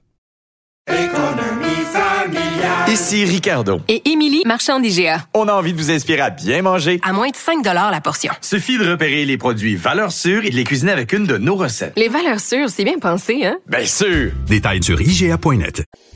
Mario Dumont. Le seul atlas dont vous avez besoin. Cube Radio. Cube Radio. En direct à LCN. Mario et Paul sont avec nous euh, aujourd'hui. Alors, euh, bonsoir à vous deux. Il y, a, euh, il y a beaucoup de gens qui l'apprennent aujourd'hui. Le Québec n'impose pas d'âge minimum légal pour travailler. Et avec la, la pénurie de, de main-d'œuvre, les employeurs se tournent de plus en plus souvent vers les jeunes. Il y a des abus, on le sait. Il y a du décrochage beaucoup. Hein? Mario, il était temps de légiférer puis d'encadrer tout ça, non? Il y, a- il y a comme trois grands enjeux. Il y a l'enjeu d'âge minimal. Là, est-ce qu'il y a un âge? Bon Puis là, on mettra peut-être des exceptions pour des gens qui travaillent dans l'entreprise familiale, à la maison, etc. Mais c'est aller travailler à l'usine, aller travailler dans un milieu de travail, il y a un enjeu là. Deuxièmement, il y a un enjeu de sécurité. On parle là, récemment euh, de déclaration d'accidents de travail, etc. Des augmentations importantes chez des chez des enfants. Et après ça, il y a les études. Euh, c'est quoi la limite? C'est quoi qui est raisonnable comme heure de travail? La tentation des jeunes, évidemment, de gagner de l'argent, des fois, à 15-16 ans, on prend pas toujours les meilleures décisions pour son propre avenir. Là-dessus, il y a une responsabilité des employeurs aussi, mais on est une des provinces qui prévoit rien, donc en termes de limite d'heures de travail qu'on peut travailler. Exemple, si on étudie au secondaire, euh, du lundi au vendredi, pendant la semaine où on est censé aller à l'école, on peut travailler un petit peu, mais il y a une limite à ce qu'on peut travailler en étant euh, sérieusement capable de- de- de- d'espérer réussir ses études, de faire ses devoirs, etc. Ouais. Euh, Paul, euh, il faisait référence, là, Mario, les jeunes euh, au travail de plus en plus, ça mène à, à des constats assez inquiétants. hein. Il y a des chiffres, le nombre d'accidents du travail qui a bondi de 36% chez les moins de, de 16 ans l'an passé. C'est énorme. Oui, c'est même troublant, hein, Sophie, dans la perspective où on a eu tellement un, un grand débat de société au Québec sur la notion de protection de, de- de l'enfance. Mhm. Euh, quand on y pense, ça- m'a rappelé une petite anecdote. J'en parlais à l'ajout tout à l'heure, Sophie, journée de canicule cet été. On arrive à la crèmerie dans un petit village et puis euh, je pense que le jeune qui, me servait, devait avoir 8 ans, 9 ans. Mm. Disons qu'il s'est repris par 4-5 fois avant de réussir à, faire un, un cornet correct. Et puis bon, ça, c'est l'employeur qui assume les frais. Mais je me disais, imagine si tu fais travailler ce jeune-là dans la cuisine, où il y a des, des couteaux, il y a, il y a de Mhm. l'huile, euh, ou encore en, en- en usine, par exemple, et, et tout ça. J'ai été estomaqué de constater qu'il n'y avait pas de, de limite, euh, ou à peu près au Québec, sur, sur l'âge. Ben enfin, oui. une des seules limites, c'est, et là je cite, pas le droit de travailler pendant les heures de classe. On espère. Et puis être à la maison entre 23 h et 6 h le matin. On part, on part de loin. C'est euh, pour le ministre du Travail, Jean Boulet, la, notion de la sécurité, entre autres, des enfants. Et, et Mario le disait aussi, euh, euh, pour le bien des, des études, et des- à cet âge-là, tu es, là pour, pour, pour t'éduquer, te préparer à, à- à ta vie adulte. C'est un, un bon cheval de bataille quand, quand fourche Jean Boulet pour son premier gros dossier public là, depuis ses déboires de la campagne électorale. Oui, et c'est très tentant hein, quand on, on étudie, qu'on commence euh, à travailler lâcher les études, on commence à faire des sous, on a un compte en banque. le risque on est là. ça Ouais, l'argent facile, Oui, oui. hein. Et même Ouais. quand on est plus vieux à l'université, enfin, bref. Euh, messieurs, citation de Valérie Plante, on a quand même réussi à faire 12 000 logements sociaux et abordables en quatre ans. Alors, les collègues du Journal de Montréal nous apprennent que le bilan est pas mal moins rose que, que ça, Mario. Oui, il y a un peu de tout. là. Euh, D'abord, il n'y en a pas tant que ça qui ont été réalisés. La vérité est plus entre 4 et 5 000. Euh, à la ville, on se défend parce qu'on dit qu'eux, euh, ils inscrivent qu'un logement est réalisé lorsque le permis est émis. Donc, eux considèrent Mhm. encore que le, le chiffre du journal n'est pas le bon, que c'est plus que ça. Mais, tu sais, un permis, un permis, oui, le permis est émis, mais les travaux se font pas, les travaux sont retardés, des fois pour des bonnes raisons, tout ce qu'on a vécu, pénurie de main-d'œuvre, de matériaux. D'autres fois aussi, les, travaux sont retardés par la ville elle-même, les complications, etc. Euh, et d'autres fois, on a l'impression que les travaux se feront jamais, que les, les- les- résidences n'arriveront jamais. Après ça, ben, il y a la définition de ce que c'est qu'un logement. Euh, Une chambre pour étudiants, eux considèrent que c'est un logement. En fait, il y a toutes sortes. Mais le bilan n'est certainement pas aussi reluisant que, que ce que la mairesse euh, voulait laisser entendre. En même temps, ça nous dit ça nous rappelle que c'est compliqué. Là. On manque. Là, on parle de logements Mhm. abordables, mais au Québec, on manque d'habitation en général, abordable ou logement régulier, privé. On manque d'habitation. Et partout, là, c'est extrêmement complexe. Les, autant euh, les règles du bâtiment que les règles municipales, tout est lourd pour en construire. Et là, la hausse des taux d'intérêt aidera rien. Hein? Oui, en effet. Et, Paul, bien, bien les gens se disent, si une administration aussi progressiste que celle de, de, Ma- de Mme Plante n'y arrive pas, livre pas la, la marchandise, qui va y arriver? Ben, c'est un peu le cas de ADN de, euh, du parti de, de Mme Mhm. Plante. Mais bon, par- parlons, on peut peut-être pa- parler de comptabilité imaginative là, dans, dans son bilan. Euh, appelons ça euh, comme ça. Mais fond- plus fondamentalement, il y a une Mhm. rencontre Legault-Trudeau euh, ce vendredi euh, à Montréal. Et, Ouais. il y a des fonds qui sont disponibles à Ottawa et qui ne sont pas utilisés encore. Mais de manière générale, même si on utilisait déjà l'argent qui est tout l'argent qui est sur la ça ne suffirait pas. Ça pose le, problème du, euh, Mario disait, le logement abordable, le coût de l'habitation maintenant. Il y a de plus en plus de gens qui n'arrivent pas avec les conditions du marché. Donc, il y aura une sérieuse réflexion à faire, autant dans le monde municipal qu'à Québec et à Ottawa sur euh, peut-être l'urgence éventuellement de, de mettre l'emphase là-dessus, une sorte de plan Marshall euh, Mhm. pour, euh, pour euh, des logements abordables, parce que c'est, au fond, c'est, c'est la base de, de- Ouais. d'une, d'une société euh, qui, qui, euh, qui prend soin de ses familles, Mhm. qui prend soin de ses enfants. C'est fondamental, hein, se loger. Mario, on vous regarde ce soir en reprise. Paul, euh, ce soir également, ne pas manquer euh, le bilan. Merci beaucoup. Au revoir. Au revoir. Ah, Voilà, c'est ce qui conclut notre émission d'aujourd'hui. Merci d'avoir été des nôtres. Je vous donne rendez-vous demain 15h30. C'est Antoine Robitaille qui s'en vient. Cube Radio.